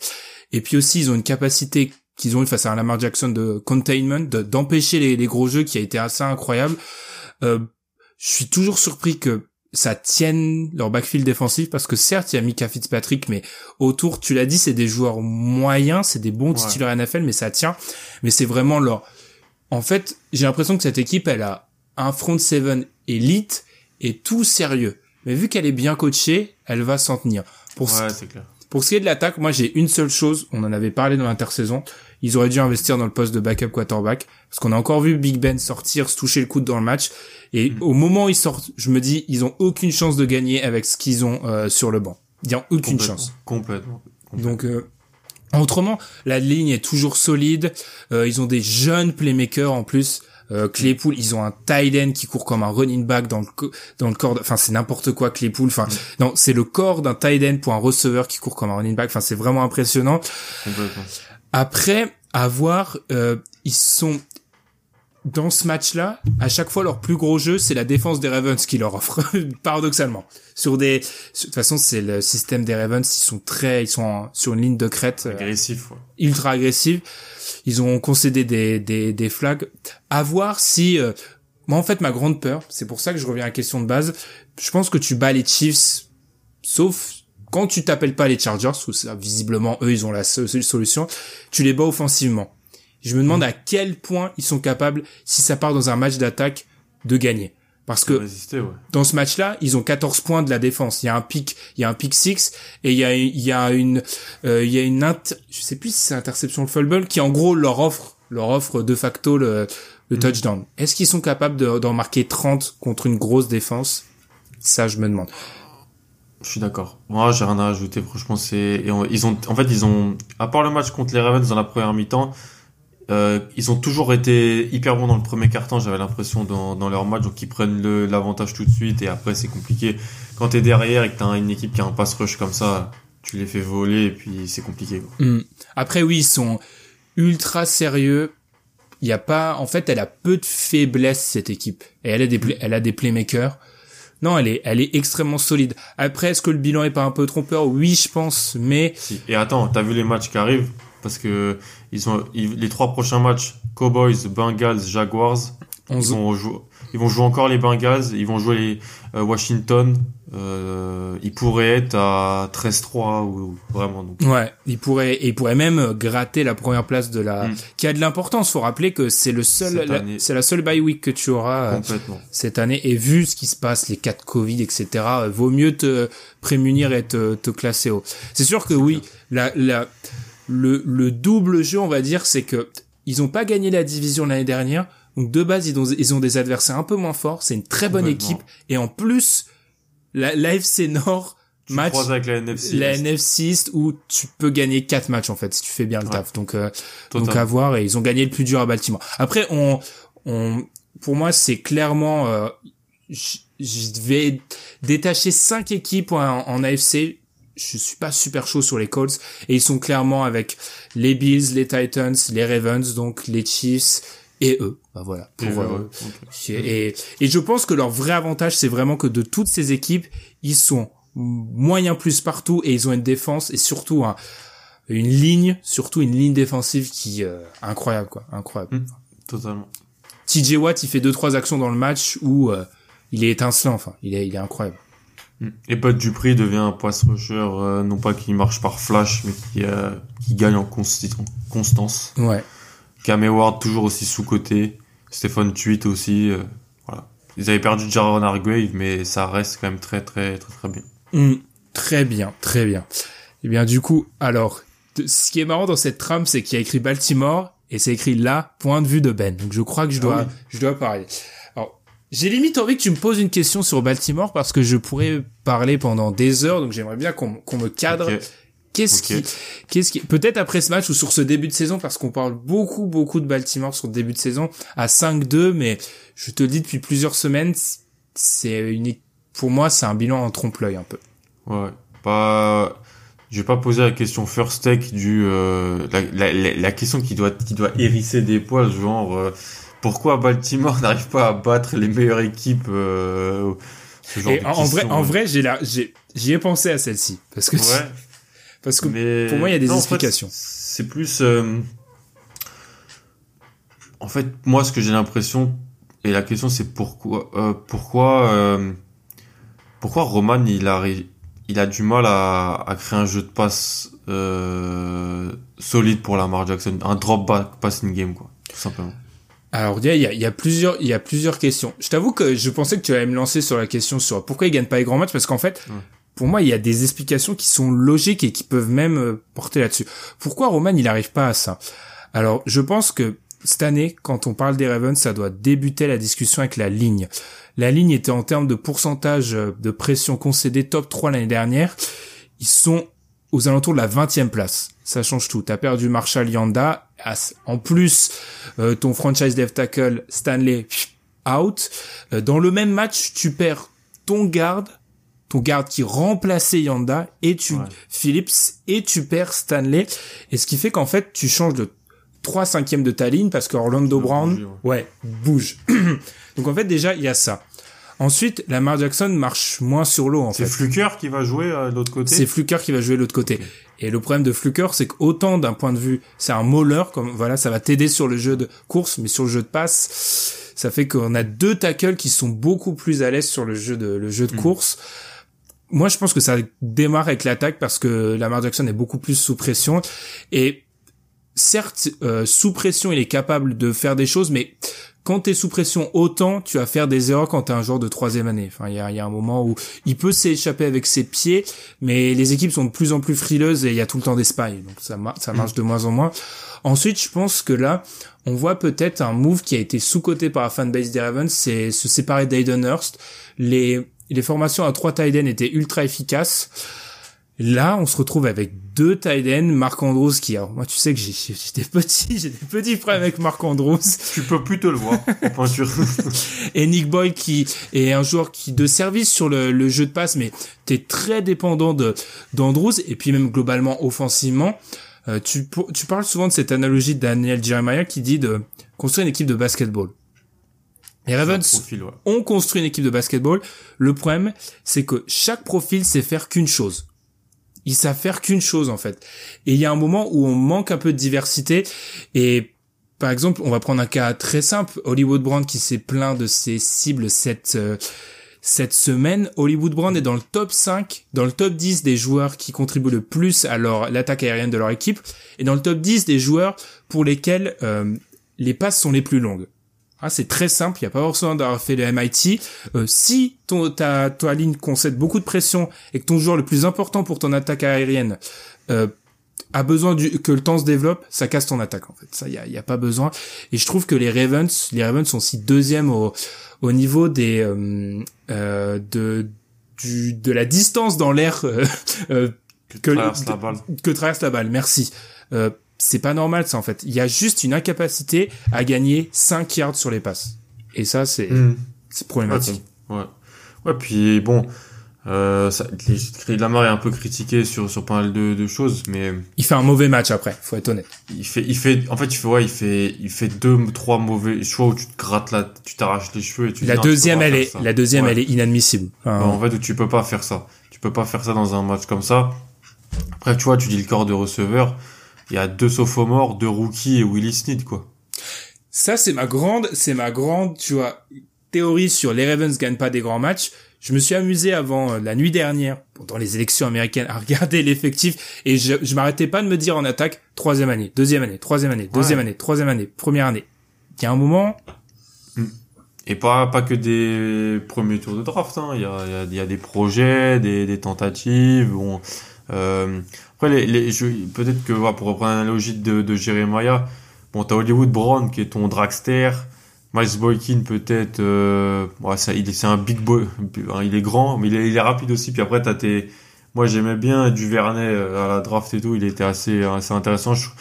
Il est, il a pas l'air d'être. je crois qu'ils prennent des snaps les deux rookies, mais ils sont pas hyper ciblés par la marque. Euh, euh, non, ils sont pas beaucoup. Ils prennent. Après, c'est le, c'est l'école Ravens. Les, les, les rookies arrivent petit à petit. Puis Miles Bolkin, il y a un gros problème. Alors ça s'est pas vu dans le match contre les Steelers. Tous les matchs, il y a une ou deux actions où en fait il y a une il y a une, un problème de communication avec Lamar où en gros il lui envoie la balle à 5 mètres. Donc tu sais jamais si c'est Boykin qui a couru la mauvaise route ce qui est probable. Ça on sait jamais.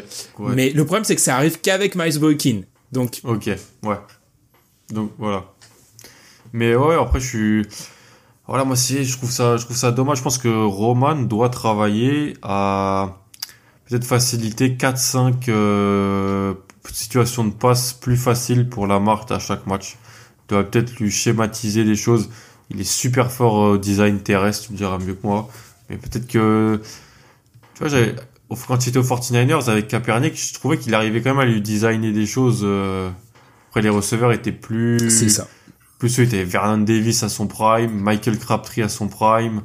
euh, les restes de Randy Moss euh, et tout ça. Donc c'était pas les mêmes choses, je suis d'accord. Mm. Mais après, je pense que, en fait, je pense que, et en plus c'est, c'est, j'ai l'impression que c'est, c'est un cercle vicieux parce que, en fait, vous, vous êtes tellement fort contre les petites équipes, vous leur roulez dessus dans les, dans les débuts de match. Donc après, bah, Lamar, il va pas forcément avoir des situations où il pourra s'entraîner, où il devra faire des gros lancers, parce qu'en fait, à part contre Pittsburgh et, et, euh, et, euh, et Kansas City, vous défoncez tout le monde. C'est le, c'est un des gros, tu rejoins de mes arguments. On a une jeune équipe et ils ont jamais été entraînés à, en fait, moi, j'avais la comparaison. C'est une jeune équipe, mais qui a le train de vie d'un retraité, en fait. Ils ont leur, leurs habitudes, voilà. Ils- ça fait, ça fait deux ans. 14-0 ou 17-3 en milieu de deuxième quart-temps. C'est ça, ça fait deux ans, ils rentrent, des ils rentrent dans les vestiaires, euh, début de fin de mi-temps, ils sont devant de un touchdown ou de 10 points, euh, la défense fait le taf, et en fait, ils sont pas mis dans, ils sont rarement mis dans des situations difficiles, et Mm. quand ils le sont, le problème c'est, soit c'est Kansas City en saison régulière, et Kansas City est trop fort, soit c'est une équipe en playoff, et il faut pas oublier que cette attaque est très jeune. Parce qu'on va y revenir, en fait, c'est un trompe-l'œil de regarder l'âge moyen de l'équipe des Ravens. L'attaque est très jeune, la défense est, entre guillemets, très veille. Là, c'est l'inverse. Des mecs dans leur contrat rookie qui startent en défense, il n'y en a pas beaucoup. Donc, euh, Ouais, complètement. Mais après, voilà, je, je pense que je pense que c'est l'évolution, quoi. C'est la- c'est le prochain step-up, c'est améliorer euh, la marque sur les situations de troisième et long, tout simple. C'est Ouais. ça en fait. C'est c'est pas ça. C'est pas plus compliqué que ça. Et on- et, en- et aussi voilà, t'as des pénalités bêtes. Franchement, le touchdown qu'il met, Lamar à un moment euh, quand il, il sont- scramble, hmm, euh, t'as la pénalité bête et tout. Tu vois, c'est c'est des détails à ce niveau-là et des fois ça va tourner dans, dans ton sens, des fois ça va pas tourner dans ton sens. Et ça tourne pas dans ton sens contre Kansas City l'année dernière quand euh, Mahomes fait une passe euh, incroyable c'était il y a deux ans je crois. Euh, ça tourne pas dans ton sens là, bah peut-être que ça tournera après, mais c'est vraiment pour moi le la chose qui doit se faire. C'est il sera peut-être jamais élite, ça sera peut-être ça sera peut-être jamais Peyton, euh, Aaron Rodgers, Matt Ryan sur troisième et longue. Il faudra quand même, faut, je pense qu'il l'aide à, à être meilleur sur troisième et longue tout simplement. hmm, c'est vrai. Et euh, et défensivement, moi défensivement j'aime beaucoup ce que vous faites de toute façon et en plus euh, vous êtes hyper agressif que ce soit sur le terrain ou sur le marché des transferts. Donc euh, là, Hmm. Mais défensivement, c'est pour ça que je faisais un petit parallèle avec les Rams, euh, pas sur le quarterback, mais je pense que défensivement les questions se posent pas trop. C'est au niveau des playmakers aussi. Enfin, moi, tu vois, tu Marc Andrews, je peux plus le voir, c'est parce que en fait Marc Andrews, c'est un très solide tight end, mais Marc Andrews va pas faire des actions qu'il est pas censé faire. En gros, si j'explique ça, il va jamais créer des hors trucs scripté. Ouais, il va, il va jamais créer des actions. de- Alors, il a toujours son saut de cabri qu'il aime bien, etc. Mais c'est pas un hasard pour moi si euh, dans ces matchs-là. Et d'ailleurs, il y a un symbole très important. Le dernier ballon du match, il est envoyé sur Willie Snead. Parce que souvent, quand ça chauffe beaucoup, c'est Willie Snead qu'on va chercher. Et j'ai du respect pour Willie Snead. Si t'es une équipe qui veut viser le Super Bowl, tu peux pas viser Willie Snead quand ça chauffe. Tu dois avoir d'autres options. Parce que Miles Bolkin, il y a aussi le problème de Lamar, et je vais arrêter de parler des Ravens et on va peut-être enchaîner. Je trouve que Lamar est peut-être trop obsédé par certaines de ses cibles. Andrews. Alors, ça se voit pas sur le match des Steelers parce que euh, les Steelers, du jeune QB, Ben. Ouais. Typique du jeune QB. il a, il a des Il autres. est qu'en troisième année. C'est vrai, c'est vrai. Après, euh, je pense que du côté des, des, des fans des Ravens, il y a eu Il est plus jeune que Joe Burrow. c'est vrai. Lamar. Mais il y a eu cette déception de voir l'année 1-2, ce- cette explosion, et on a l'impression qu'en fait, euh, il y a, il y a eu de la pro, il y a eu des progrès, il y a eu peut-être des progrès, mais ils sont pas si palpables que ça, en fait. Il y a genre, Ouais, ouais. Puis il y a les deux déceptions de perdre en playoff, quoi. Ça, à domicile, ça fait toujours, euh, Ouais. ça, tu vois, je suis d'accord avec ça. Je suis d'accord. Cette, cette, cette idée, de- en plus, voilà, même si tu, tu bats des mauvaises équipes, enchaîner les victoires, euh, les grosses victoires, ça donne confiance. Enfin, tu roules Mhm. sur les équipes en NFL, ça donne confiance. Et après, t'arrives dans les gros matchs, euh, euh, diffusés sur la télé nationale et tu, tu, tu, tu t'as, t'as du mal euh, offensivement. C'est sûr que ça, ça doit un petit peu euh, faire mal, mais après, je pense que c'est une, c'est une, une- une- en fait, déjà en plus, Lamar l'année dernière à la passe, pour moi, c'était sur des standards où c'était vraiment dur de refaire la même chose. Il Mhm. était incandescent sur euh, sur la, la deuxième partie de saison. Euh, c'est un qui redescende un petit peu, qu'il aille sur un niveau peut-être qui sera plus le sien normal sur sur l'ensemble de, de, de sa carrière NFL. Et puis qu'il est dans son, il est que dans son année 3, il a pas non plus fait 4 ans, 5 ans à l'université, euh, il est jeune, il apprend encore à jouer la position, je pense, en tant que passeur, sans, sans et donc euh, l'évolution elle se fait normalement. et je pense qu'en fait Roman doit l'aider. C'est c'est ça qui doit qui doit se mettre en place. Après la défense, j'ai pas de souci. Après moi j'aime bien le fait que du côté des Ravens, il va avoir de l'adversité. Euh, ils sont, voilà, l'équipe est ah, Pas nous, hein, nous vous allez nous rouler dessus. D'ailleurs, à noter, euh, la théorie des Ravens sont du mal dans les matchs au J'ai l'impression qu'on oublie un peu ce Sunday Night de l'année dernière. Bah, j'allais t'en parler. Ça, c'était une grosse victoire, celui-là. Et où en fait, ils font un, ils font un match. C'est probablement un des matchs les plus aboutis des Ravens des, ces deux dernières années des deux des, deux côtés. Enfin, c'est une master.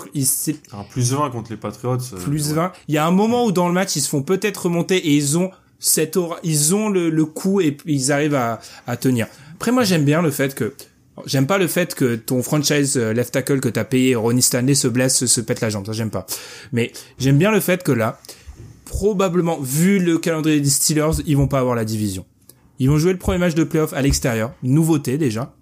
Ils vont, ils vont arriver. Je pense qu'ils vont être moins dans un confort en playoff, parce que les deux fois c'est l'équipe jeune qui joue à domicile et doit gagner le match. Hmm. Là, alors peut-être qu'ils joueront un adversaire de division peut-être peut-être à leur hauteur, mais j'aime bien le fait que cette fois-ci ils vont être dos au mur. Ils vont plus être dans leurs chaussons. J'aimerais bien voir comment cette équipe va, va réagir. Ouais, ouais, c'est intéressant. Je suis d'accord. Et eh ben on peut enchaîner après avoir parlé beaucoup trop des Ravens sur le reste de la division rapidement. Euh, les Browns, les Browns bons contre les bons contre les mauvaises équipes, mauvais contre les bonnes équipes. Ah, pour moi c'est ça. T'as tout résumé dans ta question. Explosé, vous les avez explosés quand vous les avez joués. Franchement. Et le Pittsburgh aussi, on a fait de la, on a fait vraiment une chair à pâté. Là où ils ont gagné les matchs, bah, de mémoire, contre Washington, contre, contre des équipes comme ça. Donc c'est, c'est sûr que c'est, c'est vraiment pas simple pour eux. Ils ont, et les, des petites questions sur Baker Mayfield, euh, peut-être peut-être les mêmes qui sont posées à propos de Jared Goff. Euh, ouais. Quand c'est pas scripté, quand c'est pas, quand on lui demande de créer pour lui, bah c'est un peu compliqué. Là, Odell se blesse, alors il y a toute la théorie Funalytics, Baker est meilleur sans Odell. Bon, ça, bon, ça c'est. On, va se calmer. on va se calmer. Mais voilà, pour moi, c'est une équipe qui, qui, a une bonne défense, qui a un des cinq meilleurs défenseurs du monde dans son équipe, avec Miles Garrett. Mais je les trouve pas assez durs, pas assez prêts pour euh, pour être euh, pour, pour être bon contre les, les, les, meilleures équipes, il y a des très bonnes équipes en, en AFC. J'ai pas trop de choses à, à rajouter. Il y a aussi le, le problème que tu as cité les deux équipes, c'est symptomatique, hein, ils ont du mal contre les Ravens et les Steelers. Ces équipes-là, elles ont beaucoup de différences, on en a parlé, mais elles ont deux choses qui les rapprochent. Alors la défense des Steelers est élite, élite. Celle des Ravens, c'est quand même très solide. Deux bons coaching staff. Ouais, pas d'erreur mentale, pas Ils de font pas... Mmh, complètement. Puis enfin, les, les Bengals, les Bengals qui, eux, des bons signes pour le futur. Tu m'as dit, c'est vrai que là, Joe Burrow, on peut être séduit quand même. On peut vraiment être séduit. Alors, il se fait découper. Il a pas de ligne. c'est sauver le soldat Joe. Il c'est vraiment le J'ai eu de la peine dans le match contre les Ravens parce qu'il se faisait, mais vraiment. Euh, et dans tous les matchs vraiment où il y a des gros pass rush, même quand il y a pas de gros pass rush, hein, il se fait découper. Mais euh, c'est ultra encourageant quoi, ce qui se passe du côté des Bengals. Complètement. leur ligne est tellement mauvaise que quand ils, genre, ils prennent des mecs en waiver, les mecs viennent et start direct. genre Quinton Spain et euh, BJ Finney. C'est horrible. C'est horrible. Mais, euh, mais tu vois, là, il, il, il a quand même le, pour lui, et ça annule un petit peu, il y a des playmakers. Euh, franchement, moi, je, je, regarde tous les matchs de Cincy pour, pour Joe Bureau le corps de receveur des Bengals, bah franchement, ouais.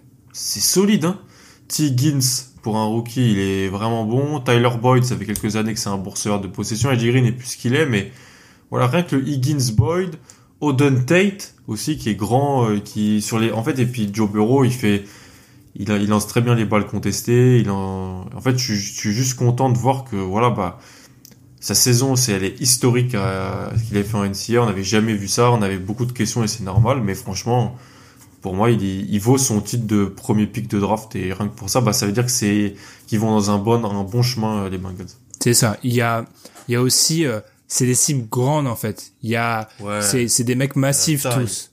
Ouais. Donc. Complètement. Ouais, non. Surtout, euh, enfin, il se fait, il se fait tordre, euh, par exemple, dans les matchs quand il joue les grosses équipes, c'est surtout parce que il a trois secondes pour lancer, il a, non, pas trois secondes, il a une seconde pour lancer, donc il y a un moment où ça devient compliqué, mais séduit. De toute façon, les chantiers pour la saison prochaine sont clairs et nets. Il faut blinder la défense et il faut surtout euh, lui offrir des, des, des linemen, quoi. Faut surpayer, des, faut surpayer des linemen.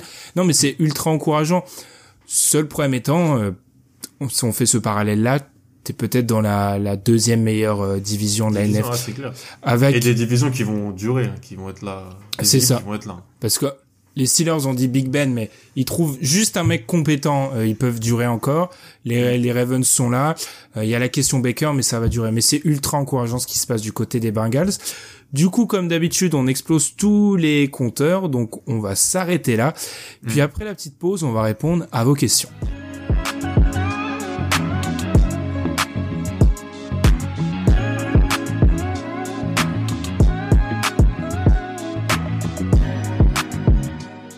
Alan, on va donc répondre aux questions de nos, nos fidèles auditeurs. On va faire un petit ping-pong. On a décidé pour qu'on arrête d'entendre ma voix.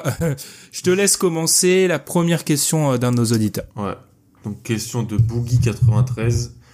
Quelles équipes doivent recommencer un cycle de reconstruction entre, et nous propose trois équipes, les Eagles, les Bears et les Rams? J'ai envie de dire seulement les Eagles. On a assez parlé. Les. Bears, t'es pas loin d'un peut-être euh, peut-être place en playoff, ça a trop de valeur. Pareil pour les Rams, les Eagles, alors on va me dire oui aussi, mais ils vont y aller en gagnant six matchs. Donc euh, C'est complètement. Ouais, ouais. Pour moi, c'est des situations différentes. Les Eagles, ils doivent euh, ch- changer de médecin. et et ouais, je sais pas, remettre sur pied l'attaque. C'est on a le premier épisode de l'année, on avait parlé d'eux. Depuis, ça s'améliore pas trop. Là où je suis d'accord, les Bears et les Rams, bah les Bears doivent trouver un QB quoi. Ouais. Enfin, trouver un QB. Les Rams doivent euh, euh, bien drafter et bien signer des joueurs à prix abordable pour juste pour voilà pour pour que l'effectif s'améliore euh, dans entre les entre les 11e et 30e meilleurs joueurs de l'effectif, tu vois. Je dirais ça encore. En fait, il y a, pour les deux équipes-là, il y a un chemin. Alors, il est parfois hasardeux, mais il y a un chemin vers le Super Bowl que tu peux imaginer. Là où pour les Eagles, euh, compliqué, quoi. C'est ça. C'est, c'est totalement compliqué. Après, à voir, hein, on a toujours, on voit toujours des reconstructions parfois un petit peu hasardeuses. hein, ça se trouve, c'est, c'est les, les Rams qui vont clair. décider, décider de tout péter avec leur nouveau stade, etc. Alors, une question de Johan YY4. Quelles sont les équipes gagnantes et perdantes Free Agency Draft après huit journées? Euh, souvent j'ai l'impression en fait ça ressemble à euh, on regarde le bas de classement on se dit bon bah euh euh euh on regarde le haut classement euh euh euh je t'avoue quand même que euh, les Jets vu euh, la la parodie de football qu'ils sont en train de donner De nous offrir. je me demande vraiment si tu peux pas quand même les mettre perdants euh, alors que Mekai Beckton s'est blessé mais il faisait un bon début mais pff, cette équipe il manque il manque une équipe en fait une équipe Ouais, entière ouais, ouais. Enfin, je les ai même pas mis. Moi, dans les perdants, je les ai même pas mis. Ils sont même pas, je sais même pas si je les compte. Enfin, et, en, plus- et en plus, je les aime pas parce que là, enfin, si, si tout se passe comme tout le monde en parle, ils vont peut-être aller chercher le QB euh, que tout le monde veut, tu vois. Donc, Mm. et vu qu'ils sont dans ma division, ça m'énerve. Bref. Euh, les gagnants, Miami pour moi. Mhm, ouais Byron Jones, Cal Van Noy, le duo Ogba, Shaq Lawson, avoir des mecs, voilà, ça c'est le truc de base, avoir des mecs juste bons en fait, genre euh, qui prennent des snaps. Tu, toi, on sait pas encore, mais voilà, Miami, Arizona, on en a parlé, pour moi ils sont gagnants dans ce qu'ils ont fait.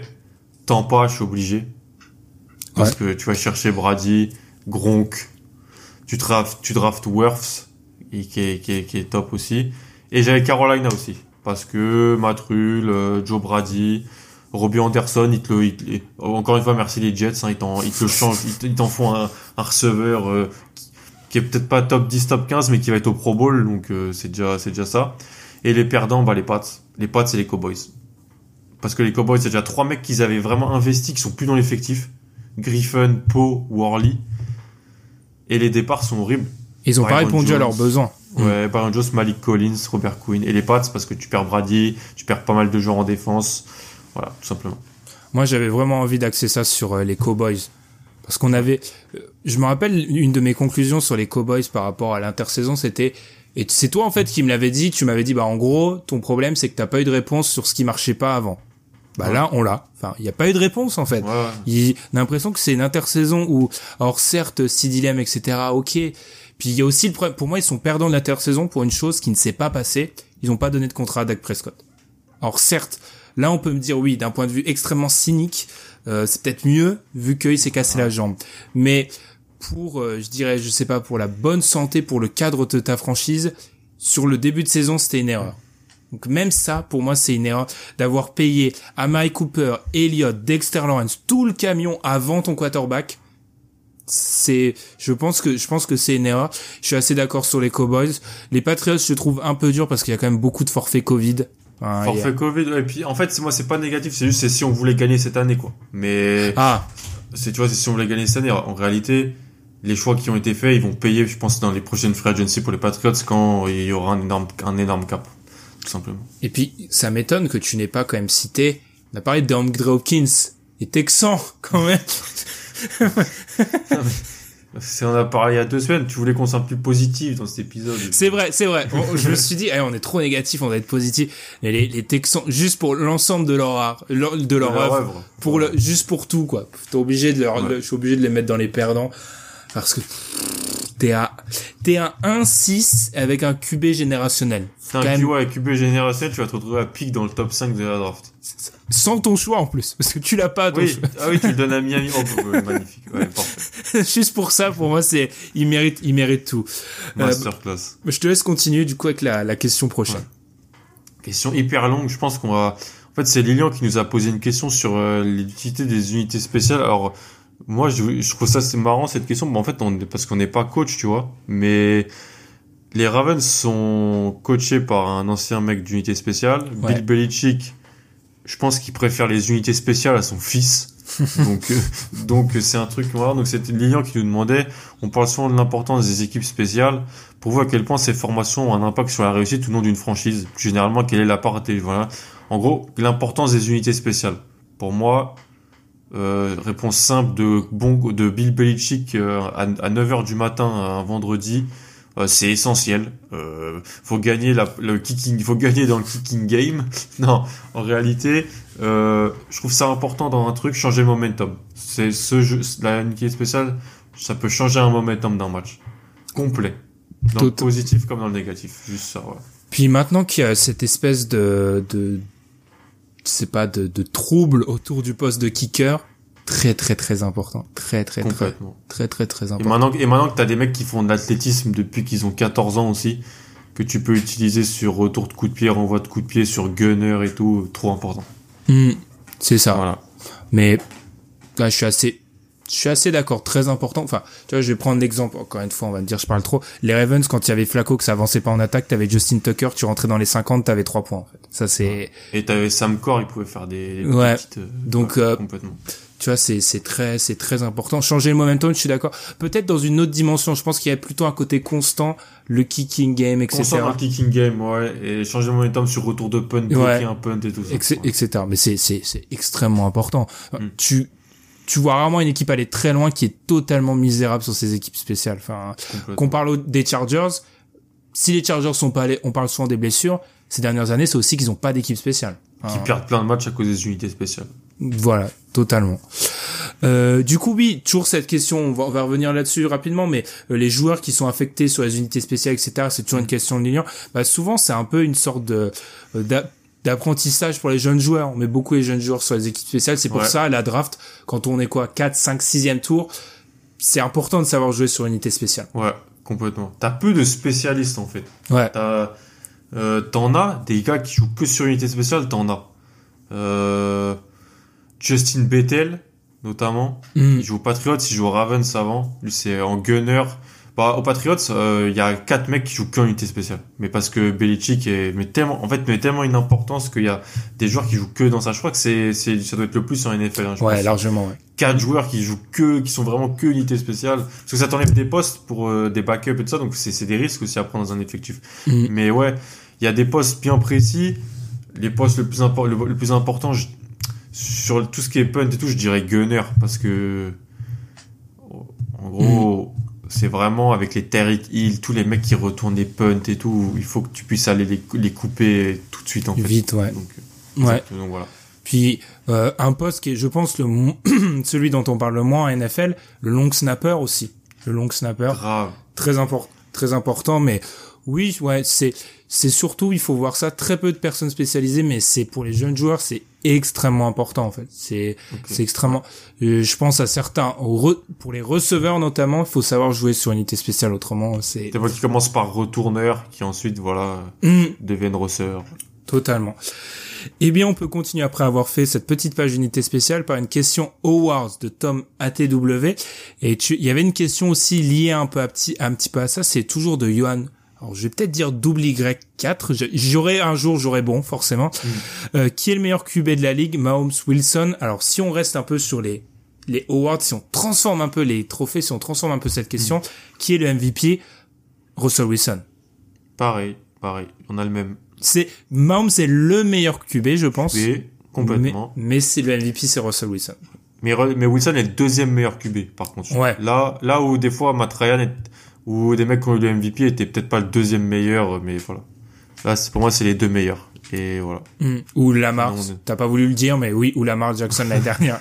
tu vois, Oui, mais et- on est d'accord sur ça, ouais. exactement. Bah, on peut enchaîner. Question Saints. Question de Ticro. Question directe. Les Saints surcotés. Et aussi une question Ah, de... tu fais pas les rookies, euh, joueurs offensifs, joueurs Ah défensifs, tout si, tu as raison. Joueur offensif, joueur défensif. Je sais que t'aimes bien ces petits awards. Moi, j'avais juste préparé mon petit MVP. Je vais essayer de les faire en direct live. Je te laisse commencer par. euh, euh, on a fait le MVP, euh, joueur défensif de l'année. Aaron Donald. C'est, je suis pas dans le, le pic sexy de la narrative. Je suis dans, pour moi, le meilleur défenseur de la NFL. Pour moi, c'est LeBron. C'est comme LeBron. C'est le meilleur joueur défense, le meilleur joueur, mais on lui donne pas à chaque fois parce que faut changer. Faut alterner. Faut changer. Mais rien que si on regarde les stats brutes, euh, bon, il est déjà à 9 sacs, euh, 7, euh, 3 fumbles provoqués. Le gars, il se fait, je sais pas, euh, se prendre des prises à deux à chaque fois. Euh, et pourtant, pour moi, ça reste le meilleur. Le, les- le pic sexy pourrait être, euh, euh, pou- pou- TJ Watt. TJ Watt, Miles Garrett, Devin White, peut-être, ce, ce genre de, mais non, je dirais, je dirais Aaron Donald. Euh, J'avais envie de dire TJ Watt. Tu m'as convaincu. Peut-être donner. C'est vrai, il y a, y a cet effet. On peut pas lui donner tous les ans parce qu'il va finir avec euh, 10 quoi. Mais oui, do, donne. vu- Au vu de la défense. J'avais peut-être envie de la donner à TJ Watt parce que la défense des Steelers est vraiment élite, mais sur l'impact personnel, peut-être que tu le donnes à, à Donald, Mm. ouais. Mm. Rookie défensif de l'année, par contre, là, je vais être complètement dans la hype et Oh, complètement. Homer. je, vais don- je vais le donner à Patrick Quinn. Il y a eu CJ Anderson pendant une semaine, puis ensuite Ouais. ça s'est arrêté. Je le donne à Patrick Quinn parce que plus que le classique linebacker euh, qui enchaîne les plaquages, il a fait des actions d'impact. Donc je vais le donner au linebacker des Ravens. Complètement. Ouais, Patrick Quinn ou Winfield, mais je dis Patrick Quinn. Donc euh, Patrick Quinn, ouais, Patrick Quinn pour moi. Ok, Winfield, on est clairement sur un, un amour d'avant-draft. Ouais. Et aussi, je regarde trop les Buccaneers. Euh, ensuite, on a donc le rookie offensif, cette fois-ci de l'année, Joe Burrow. Joe Burrow, là, on peut... Joe Burrow, Joe Burrow. Le juste le, tu vois, le petit truc, tu vois, Herbert est super fort, mais en fait Herbert il est beaucoup plus spectaculaire, mais dans le down to down, action action, action après action, Burrow est meilleur. Ouais, la constance, tout ça. Ouais, il est, je suis assez d'accord avec ça. Joueur offensif, j'aime pas ce trophée. Joueur offensif de l'année, DeAndre Hopkins. Alvin Kamara. Un retour de- d'Alvin Kamara. Oh, la, transi- la transition est parfaite. On va faire quand même coach de l'année. Allez, mais la transition était vraiment, vraiment parfaite. Coach de l'année, je t'avoue que moi, je me demande est-ce que je peux, on peut le donner à Tomlin, déjà? Ouais, tu peux. Tu peux, Tom, Tomlin ou Cliff.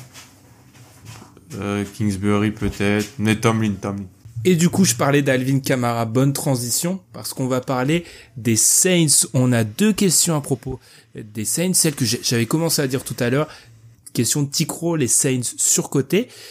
Et une question de Steve. Est-ce que les Saints sont trop Michael, dé- Michael Thomas Michael dépendants? ouais. Euh, sur côté, bah, ça dépend où on les cote. Ça dépend, ça. dé- On les Euh, mettait on top les- 4 hein, au début de la saison. Ouais, on les mettait voilà deux dans les deux deux là, dans, donc du côté de la de la, NF, de la NFC. Je pense que, bon, je vais le dire. Euh, quand ton QB peut pas lancer une balle à plus de 20 yards dans les airs, ça m'a, ça, ça fonctionne pas. Enfin. Ça marche plus. Et surtout quand, et surtout quand on l'a bien vu à Chicago, quand tu sors du dôme, c'est plus possible. Quand tu sors du dôme, c'est pour ça, franchement. Mais moi, j'ai un peu un sourire en coin quand il y avait des débats encore il y a quelques temps, Brady versus Breeze, mais pour moi, il n'y a pas de débat à- en 2020. hein. Peut-être sur la carrière, si certains veulent. Tom Brady est pas dans, est, est un cran au-dessus de Drew Brees euh, euh, en termes de vélocité. Hein. Il a plus de Et, bras. euh, il a voilà, donc euh, il a plus voilà, il a plus de bras. Michael Thomas a loupé des matchs et en fait voilà, c'est ils ont besoin de que Peyton schématise parfaitement les choses et que Camara mais Camara, il prend combien de check down qu'il met pour euh, 10 15 yards? C'est impressionnant. C'est pour ça, je pense qu'ils sont Michael Thomas dépendants parce que c'est, ils ont besoin d'un mec qui gagne dans les petits espaces et qui est capable de choper toutes les slants. Alors on se moquait souvent de lui pour ça, mais c'est Michael Thomas. Complètement. Ouais, je suis d'accord et puis euh, la défense Et Un peu bo- décevant, elle- je non, trouve. elle est pas. un peu décevante. Et le problème, c'est que là, on est sur le pire all-in de l'histoire de l'humanité, c'est qu'ils ont 100 millions de dead cap l'année prochaine. C'est Enfin, horrible. donc, en gros, ils jouent tous cette année. C'est, c'est compliqué. Je suis assez d'accord. Après, Breeze, je crois que la première fois où on a entreaperçu ça, j'ai mémoire d'un match des Ravens où c'était encore Joe Flacco à l'époque où il joue les Saints donc ça date de plus de deux ans où déjà j'avais moi j'avais été choqué c'est la première fois que j'étais ouais. choqué de voir où Breeze tu vois que le bras suit plus et là il a il a plus Ouais. de bras il a plus de bras après ça peut suffire hein. Peyton Manning son son Super Bowl avec les Broncos il a plus de bras hein. mais Mais il a pas la même défense. il y a pas c'est ça le problème Il- tout est élite ça. à côté C'est ça. euh, après un an et demi dans la ligue le top 3 de la draft 2019 Les hot takes. les hot takes Alors j'ai un Kyler Murray, deux Nick Bossa, trois DK Metcalf ou Devin White. Hmm, oh, je, suis en train de me dire que j'ai oublié l'existence de Queen Williams de, de la planète Ouais. Terre, c'est incroyable. Je me dis mais en fait ça c'est la même draft que d'habitude. Euh, bah c'est celle de 2019 en gros où Quinn Williams part, Clelin Ferrell part aux Raiders de mémoire, t'as Ouais. du Josh Allen euh, aux Jaguars, t'as du Daniel Jones aux Giants, t'as C'est du- méchant de rigoler. Non, je rigole. Puis euh, à la suite du premier tour, t'as t'as les Redskins qui font Haskins, t'as Ouais, je pense que Metcalf ça se défend. Metcalf- Ouais. Après moi euh, philosophiquement c'est les deux pires postes pour drafter top 10 quoi. Un, un linebacker euh, off ball et un et un receveur. Ça me fait Ouais. ça me donne de Ah, l'urticaire. ça reste mieux qu'un running back quand même. Allez. mais mais oui oui ça ça peut se défendre. Après je pense qu'il y a quand même un, un cran entre les deux premiers et les autres. Entre euh, Ouais. ouais. Entre un jeu, des mecs qui peuvent être top 5 à leur position sur 5-6 ans quoi. clairement. Je vais te laisser en fait refaire des je vais te refaire laisser refaire des questions parce qu'on avait dit Ouais. qu'on alternait, j'ai fait les quatre Quels dernières. sont tes joueurs préférés, Ben? Alors ça, cette question, question de Jules Morel. Tes joueurs préférés à regarder, je pense. Mes joueurs préférés. Alors, euh, le, le podcast, c'est le, non exhaustive. le podcast, c'est le, le, le site qui va ré- réexister un jour. S'appelait Le Safety. Je crois que ça vous donne un indice. C'est moi qui l'ai choisi. ça vous donne un petit indice. Non, moi, j'adore voir jouer les safety. Mes joueurs préférés, euh, je trouve que, et c'est pour ça que je l'ai dit que c'est fait euh, tort par Tyler Lockett, je trouve que dans sa façon de jouer, je trouve un Patrick Peterson, j'adore le voir jouer. Il y aura beaucoup de défense. hein. Patrick Peterson, j'adore le voir jouer. J'a- J'avoue que Patrick Quinn est très, j'adore les linebackers, euh, enfin ultra athlétiques qui volent partout. euh, à la euh, Dion Jones, un peu avance. J'avoue que c'est extrêmement, j'a- j'adore. C'est des profils que que j'adore beaucoup. Offensivement, Lamar bien sûr. Quand t'as Lamar Jackson dans ton équipe, t'es- c'est obligé de devenir un de tes joueurs préférés, je pense. J'adore Kyler Murray. Et puis pour la pique, vu que je suis de mauvaise foi totale, euh, DeAndre Hopkins, j'adore. C'est c'est petit. Euh, Tom Brady. euh, Tom Brady, Deshaun Watson aussi. J'ai fait une liste en fait. Ah carrément. Ouais. J'adore Alvin Kamara. C'est mon running back préféré, je pense. C'est-à-dire que c'est son 58e joueur préféré de la ligue. Non, euh, safety Derwin James. Je crois que c'est un de mes joueurs préférés en défense. mais on le voit jamais. Enfin, j'y ai pensé, hein, mais on le voit jamais. Ouais, on voit jamais. J'aime beaucoup euh, Khalil Mack. Pour la- l'alliance puissance, explosivité, enfin des fois tu as l'impression qu'ils ont le sous-cote parce qu'il fait pas, il a, les stats brutes sont pas ouf, mais il est énorme. Euh, ma paire de linebacker sur euh, Devin White, Roquan Smith, des mecs, des, des fous quoi, des mecs, c'est des athlètes monumentaux. Euh, et Devin McCourty pour la parce qu'il est dans les safety, je trouve qu'il est tellement sous coté, tellement fort mentalement. Voilà. Et puis DK Metcalf et LJ Brown, les deux receveurs sophomores. Ton man crush. Mon man crush, c'est assumé. Voilà. Euh, niveau receveur, tiens, j'ai pas beaucoup cité de receveurs. Si, enfin, si Hopkins. J'avoue que Ridley est en train de monter très vite. Je trouve qu'il est juste trop, il y a trop d'élégance. C'est un scandale. Et ça me saoule de dire Tyreek Hill vu leur terrain, mais Tyreek Hill, il est euh, incroyable quand même. Enfin, mm. je suis fasciné par la vitesse. Hein, donc vous comprenez bien que Tyreek Hill, ça, c'est un truc que je, enfin, ça, me, ça me fascine, Tyreek Hill. Puis voilà, euh, je transforme cette question. Ton joueur préféré all time à regarder. Ah, tu vas me répondre. Brady. Facile. C'est plus intéressant pour toi, je pense. Ed Reed et si je dois pas choisir un Ravens, Earl Thomas période Seahawks. Vous comprenez donc que c'est un petit crève-cœur quand même de voir comment ça s'est fini du côté des Ravens.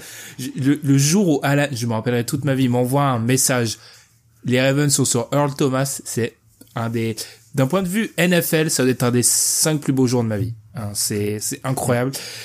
Et ça s'est fini comme ça. Question suivante. Question suivante. Je te la pose à toi, c'est mieux tanking pour les Pats. Donner Laurence à Alan. Oula, mauvaise idée là. Question de Pierre qu'on salue. Euh, il n'y a pas vraiment de tanking en NFL, ça va être difficile, mais je pense qu'il y a quand même peut-être une déception après les deux, pro, deux trois premières semaines. Il y a une vraie déception. Cam est je suis un peu déçu moi parce qu'on est on est dans la team Cam et on voit que voilà il est c'est compliqué. Physiquement il est toujours là mais les décisions sont pas bonnes. Enfin les décisions sont vraiment pas bonnes. Euh, il est pas aidé parce que on voit aussi que bah c'est à mettre au crédit de Brady le supporting cast est pas bon les mecs autour sont pas bons. La défensivement il manque des mecs. Pas de pas de tanking mais je pense qu'en fait c'est un peu comme toujours en NFL il y aura pas de tanking mais vu que l'équipe est peut-être pas bonne ils vont finir à quoi? 6 6 10 parce qu'il y, y, a les Jets quand même. Il y, y, a les Jets. Deux fois, deux fois. Il y a les Jets deux fois encore. Et je pense que, alors même si c'est peut-être l'argument PMU First Tech, Belichick il veut pas, Belichick il voit ce qui se passe à pas il veut pas non plus perdre 20 000 matchs, je pense. Ouais. Là, il y a place dans l'histoire et tout ça, ça reste important. Donc, euh, et puis on part de trop loin, il y a les Jets. Donc, euh, pense que je pense que non. Après sur la, la question sur les de Johan et Double y a, comme tu je, je, te je te coupe juste. Il y a les Jets, mais il y a aussi les Jaguars, les Texans et les Giants qui ont gagné un match. Hmm. Et les Jaguars qui bon, bah, ne font pas jouer Garner Minshew au prochain match. Donc ça, est-ce que ça veut vraiment dire que on met en place le tanking quoi? Hmm. C'est ouais. ouais, je, je suis d'accord. Et puis non, en fait, tanking ça voudrait peut-être dire pas faire jouer Cam parce que même si alors euh, Stidham est encore pire et Hoyer encore pire hein, sur ce qu'on a vu cette année. Donc euh, et en fait Cam il est franchement il est, c'est le gars pour qui je regarde les, les, matchs des Patriots. Je les regarderai toujours hein, mais il fait kiffer un peu les matchs des Patriots cette année par par séquence, par flash. Donc euh, je pense que c'est bien de le garder et, et lui il a vraiment envie lui lui veut pas surtout pas perdre. Hein. Lui euh, le fumble à Buffalo il était dévasté complet après le match et il va falloir gagner des matchs et donc je pense pas qu'il y aura de tanking. La, les autres questions sont un peu plus drôles. Javon Wims versus Floyd Money Mayweather. la question de Denver Broncos France. Scène surréaliste. Je donne toujours Floyd Money Mayweather. Ouais. Il va l'éviter. Il va, il va éviter les coups. je, je, je, reste, je reste traumatisé par une interview, je crois que j'avais vu sur Beansport traduite. Ça devait être d'un documentaire américain où en fait, Mayweather, il arrive en interview, il pose un sac, et en fait, pendant l'interview, il il, il, il, pose des liasses de billets en fait, ce qui n'a aucun sens comme comme interview en fait. Il prend des liasses et il les pose et c'est pour moi c'est ça n'a en fait ce mec n'a aucun sens. Je suis pas un expert boxe, je sais on m'a expliqué pourquoi il est trop fort, mais je, mais euh, je, je, trouve juste qu'il y a un truc qui est complètement incroyable dans dans ce mec où ça n'a aucun sens sa vie. Complètement. Et puis Javon Wims, il a un sacré pétocasse quand même. et, et, en même temps, euh, Garner Johnson, c'est pas la première fois que je le vois dans des problèmes. Il, ah. il parle beaucoup, beaucoup, le mec, le DB des Saints. Donc euh, voilà. Très bien. Eh bien, je vais rajouter une question de Benjamin qui n'est pas écrite là-dedans. On a beaucoup parlé des, des Jets. Est-ce qu'ils font 0-16 Un peu de négativité, allez. C'est possible. Parce que, euh, tu vois, à l'intérieur de leur division, je les vois pas en gagner un. Ils sont, ils sont vraiment pas bons. Je vois pas où ils gagnent un match, en fait. Non, non, c'est pas, c'est pas bon. C'est, c'est vraiment pas bon. Mmh. Et là, du ils coup. Sont, ils sont, ils sont vraiment possibles. Ils peuvent le faire. Vraiment. Et là se poserait la question, euh, Trevor Lawrence, qu'est-ce qu'on fait de, de ah Darnold ils, vont, échanger Darnold. Alors qu'on lui a jamais rien offert. Enfin bref. C'est la vie de la vie de QB en NFL, hein, des fois. Et la vie de QB aux Jets, la vie de QB euh, aux Jets puis repartir, tu repars avec Lawrence, mais il a pas de ligne, il a pas de playmaker, il a pas de défense, il a rien. Enfin mm. bref. Compliqué, on donne de, la force, on donne de la à force la Jets Nation, à la Jets, Green. à la Jets Nation et Ouais, compliqué. Enfin, la, la FCS, t'as toujours deux équipes à la rue. Euh, bah, bizarrement, ça va être cette année. Alors, faut pas peut-être pas trop s'enflammer sur les Dolphins, mais cette année, ça risque d'être celle qui d'habitude étaient limite les plus les plus fortes. Hein. C'était les les Jets et les Patriots. Là-dessus, on va coach de l'année, Dark Horse Brian Flores. C'est vrai que des fois, des fois, ils aiment bien le donner au mec, même s'il a pas le plus gros bilan, c'est juste qu'il a réussi à faire un gros boulot de coaching. Ouais. Et euh, tu vois, le match qu'ils font contre euh, les Rams, là, ils le gagnent grâce au coaching. Ils, euh, les Rams ont fait quatre fois plus de yards que les Miami, que Miami. Ils ont perdu de 12 points, je crois. Ouais, j'ai vu. Ils, ils avaient plus de tout. Plus de yards, plus je, de... Je regardais les, le box score, je, je comprends pas. Il y a quatre fois plus de yards pour euh, Los Angeles et ils sont à moins, ils sont à moins 18. Ouais, bah voilà. Donc, euh, petite note de fin sur Brian Flores c'est ma, petite satisfaction de l'année euh, côté Patriots. voilà, le pauvre. Vous le voyez pas. c'est pas, c'est pas Matt Patricia. Vous le voyez pas, moi je l'ai en visio là, il est, on sent que ça lui fait mal de parler des Patriots. Bon bah du coup on va, on va s'arrêter là-dessus. On vous invite comme d'habitude à réagir au podcast, d'accord, pas d'accord. On vous, on vous invite à, à, échanger avec nous sur Twitter, à nous suivre sur les plateformes de podcast, à laisser 5 étoiles si vous écoutez sur Apple Podcast et à nous suivre partout. Nous, on va ressortir un épisode. On ne sait pas quand. C'est le principe de ce podcast. On ne sait pas quand on sort un épisode. avec, d'autres avec d'autres podcasts, on est carré. Voilà, blablabla. Bla, bla, c'est euh, hebdomadaire. Là, c'est euh, voilà, c'est le, c'est comme la NFL de Roger Goodell. Voilà, on met en place un protocole pour le Covid. ça ne ressemble à rien. Voilà, c'est c'est ça. C'est artistique. Et moi, du coup, on vous souhaite un très bon week-end de football, un très bon week-end de NFL et à très vite. Salut. Salut à tous.